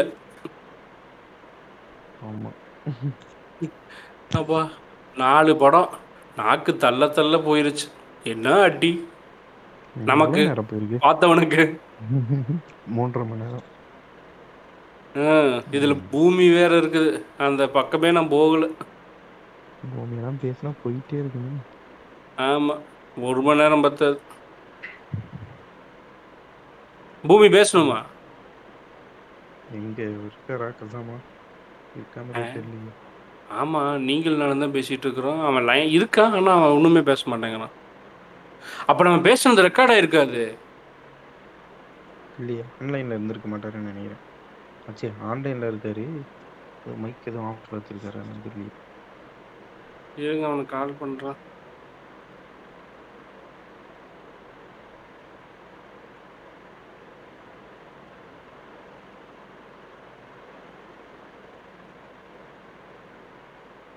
ஏன் ஃபோன் எடுக்க மாட்டேங்கிறான்? நம்ம பேசிட்டு இருக்கட்டுன்னு ரெக்கார்டிங் போட்டுட்டு எங்கேயாவது இருந்துச்சு போயிட்டானா இருக்கலாம். ஆனால் ஒரு ஆன்லைன் ஆன்லைனில் தான் இருக்கு. ம் ஆன்லைனில் காட்டுது. ஆளை காணா, பாத்ரூம் போயிட்டானோ மேபி. கொடுமையின் உச்சகட்டம். பூமி எடுத்தா கண்டிப்பா ஒன்ன ஊர் போகும். ஆமா மணி எத்தனை? மூணு மூணு மூணு நிறைய வர இருக்கு பூமியில. ஆமா கச கச கச கச கச கசன்னு இருக்கு. உங்களோட கர்ணன் வேற லெவலுங்க. ஆமாங்க கர்ணனுக்கு நானே கர்ணன் பார்த்துட்டு கர்ணனை பற்றி பேசவும் பேசவும் வேஸ்ட்டாக இருக்கேன். ஆனால் அது எல்லாரும் பேசிட்டாங்க, நம்ம என்னத்தை பேசுறதுன்னு வேற இருக்கு. இல்லை இல்லை இவ்வளவும் பேசணும்னா எனக்கு கண்டிப்பாக கர்ணன் ஒரு டச்சு கொண்டு வரணும். இல்லை ஃபுல்லாக டீகோட் பண்ணணும்னு இல்லை, ஃபுல்லாக அப்படியே மொத்த படத்தையும் டீகோட் பண்ண வேண்டாம், வியூஸ் அதில் ப்ரெசன்ட் பண்ணலாம். ஆமாம் ஆமாம் எனக்கு ரெண்டு மூணு பாயிண்ட் மனசுக்குள்ள இருக்குது, சொல்லி விடலாம். அதான் எனக்குலாம் நிறையா இருக்கு படம் பார்த்ததுலேருந்தே. என்ன எனக்கு எனக்கு என்ன கோவம் வந்து எனக்கு கோவம் தான் வந்து இது உண்மையாகவே. என்னன்னா இவனுங்க நிறைய பேர் இந்த ரேஷனலிசம் பேசுகிறோன்னு இல்லையா, இதெல்லாம் ஒரு பிரச்சனையாங்க, பஸ்ஸு நிற்காததெல்லாம் ஒரு பிரச்சனையா அப்படின்னு சொல்லி பேசிட்டு இருந்தாங்க. உண்மையாகவே அந்த அதெல்லாம் நேர்லேருந்து பார்த்தவனுக்கு தான் அந்த கோவம் தெரியும். ஆனால் நான் என்ன சொல்லுவேன்னா, இந்த ஒரு சிட்டியில் வாழ்கிறவன், ஒரு மெட்ரோபாலிட்டன்லேயே பிறந்து வளர்ந்தவன் வந்து நீ இந்த படத்தை பாராட்ட கூட செய்யாத, ஏன்னா உனக்கு அந்த தகுதியே கிடையாதுன்னு தான் நான் சொல்லுவேன். நீ இப்போ எப்படி சொல்லி பேசினானுங்களா? அப்போ நம்ம ஒரு அதுதான் நான் என்ன சொல்கிறேன், நீ அதை தப்பாக சொல்கிற, இதெல்லாம் ஒரு பிரச்சனையா அப்படின்னு சொல்கிற, உனக்கு அது பிரச்சனை கிடையாது, ஆனா அவனுக்கு அது பிரச்சனை. ஆரி செல்வராஜ் மாதிரி ஆளுக்கு, ஒரு கிராமத்துல இருக்கிற ஒரு ஆளுக்கு அது பெரிய பிரச்சனை தான். எனக்கு தெரியுங்க, என்னோட நேட்டிவ் அப்பா, எங்க அப்பாவோட நேட்டிவ் ஊர் வந்து நான் ஸ்கூல் படிக்க போகும்போது சின்ன வயசுல வந்து பார்த்தேன், காலையில ஒரு நேரம் பஸ் வரும், சாயந்தரம் ஒரு நேரம் வரும், அவ்வளவுதான் வரும். அது இல்லாட்டி மூணு கிலோமீட்டர் நடந்து மெயின் ரோட்டுக்கு அப்பதான் பஸ். அப்போ வந்து எமர்ஜென்சி, அவசரம், இளவு, ஆஸ்பத்திரி எதுவுமே பண்ண முடியாது, கிடையாது. மூணு கிலோமீட்டர் நடக்கணும்னு எவ்வளோ கடுப்பாக இருக்கும் மனுஷனுக்கு. இல்லை அதான் என்னோட கிராமத்தில், நான் என்னோட நேட்டிவ் அது கிராமம்னா கிராமம்னா எப்படின்னா பக்கத்தில் ஒரு ஊர், பெரிய டவுனு, இந்த பக்கம் ஒரு டவுனு, ரெண்டுக்கு நடுவில் இருக்கிற ஊர். இந்த எப்படி சொல்கிறது, இந்த கிராமத்தை கிராஸ் பண்ணி தான் எல்லா பஸ்ஸுமே போகணும், வேறு வழியே கிடையாது. கேரளாவுக்கு கூட இந்த ஊரை கிராஸ் பண்ணி தான் போகணும். ஆனால் அந்த ஊரில் மூணு வருஷத்துக்கு முன்னாடி எந்த பஸ்ஸும் நிற்காது. அந்த ஊர் எப்படின்னா பைபாஸில் இருக்கிற ஒரு ஊர் மாதிரி, அது பைபாஸ் கிடையாது, ஆனால் அந்த பாதை தான்.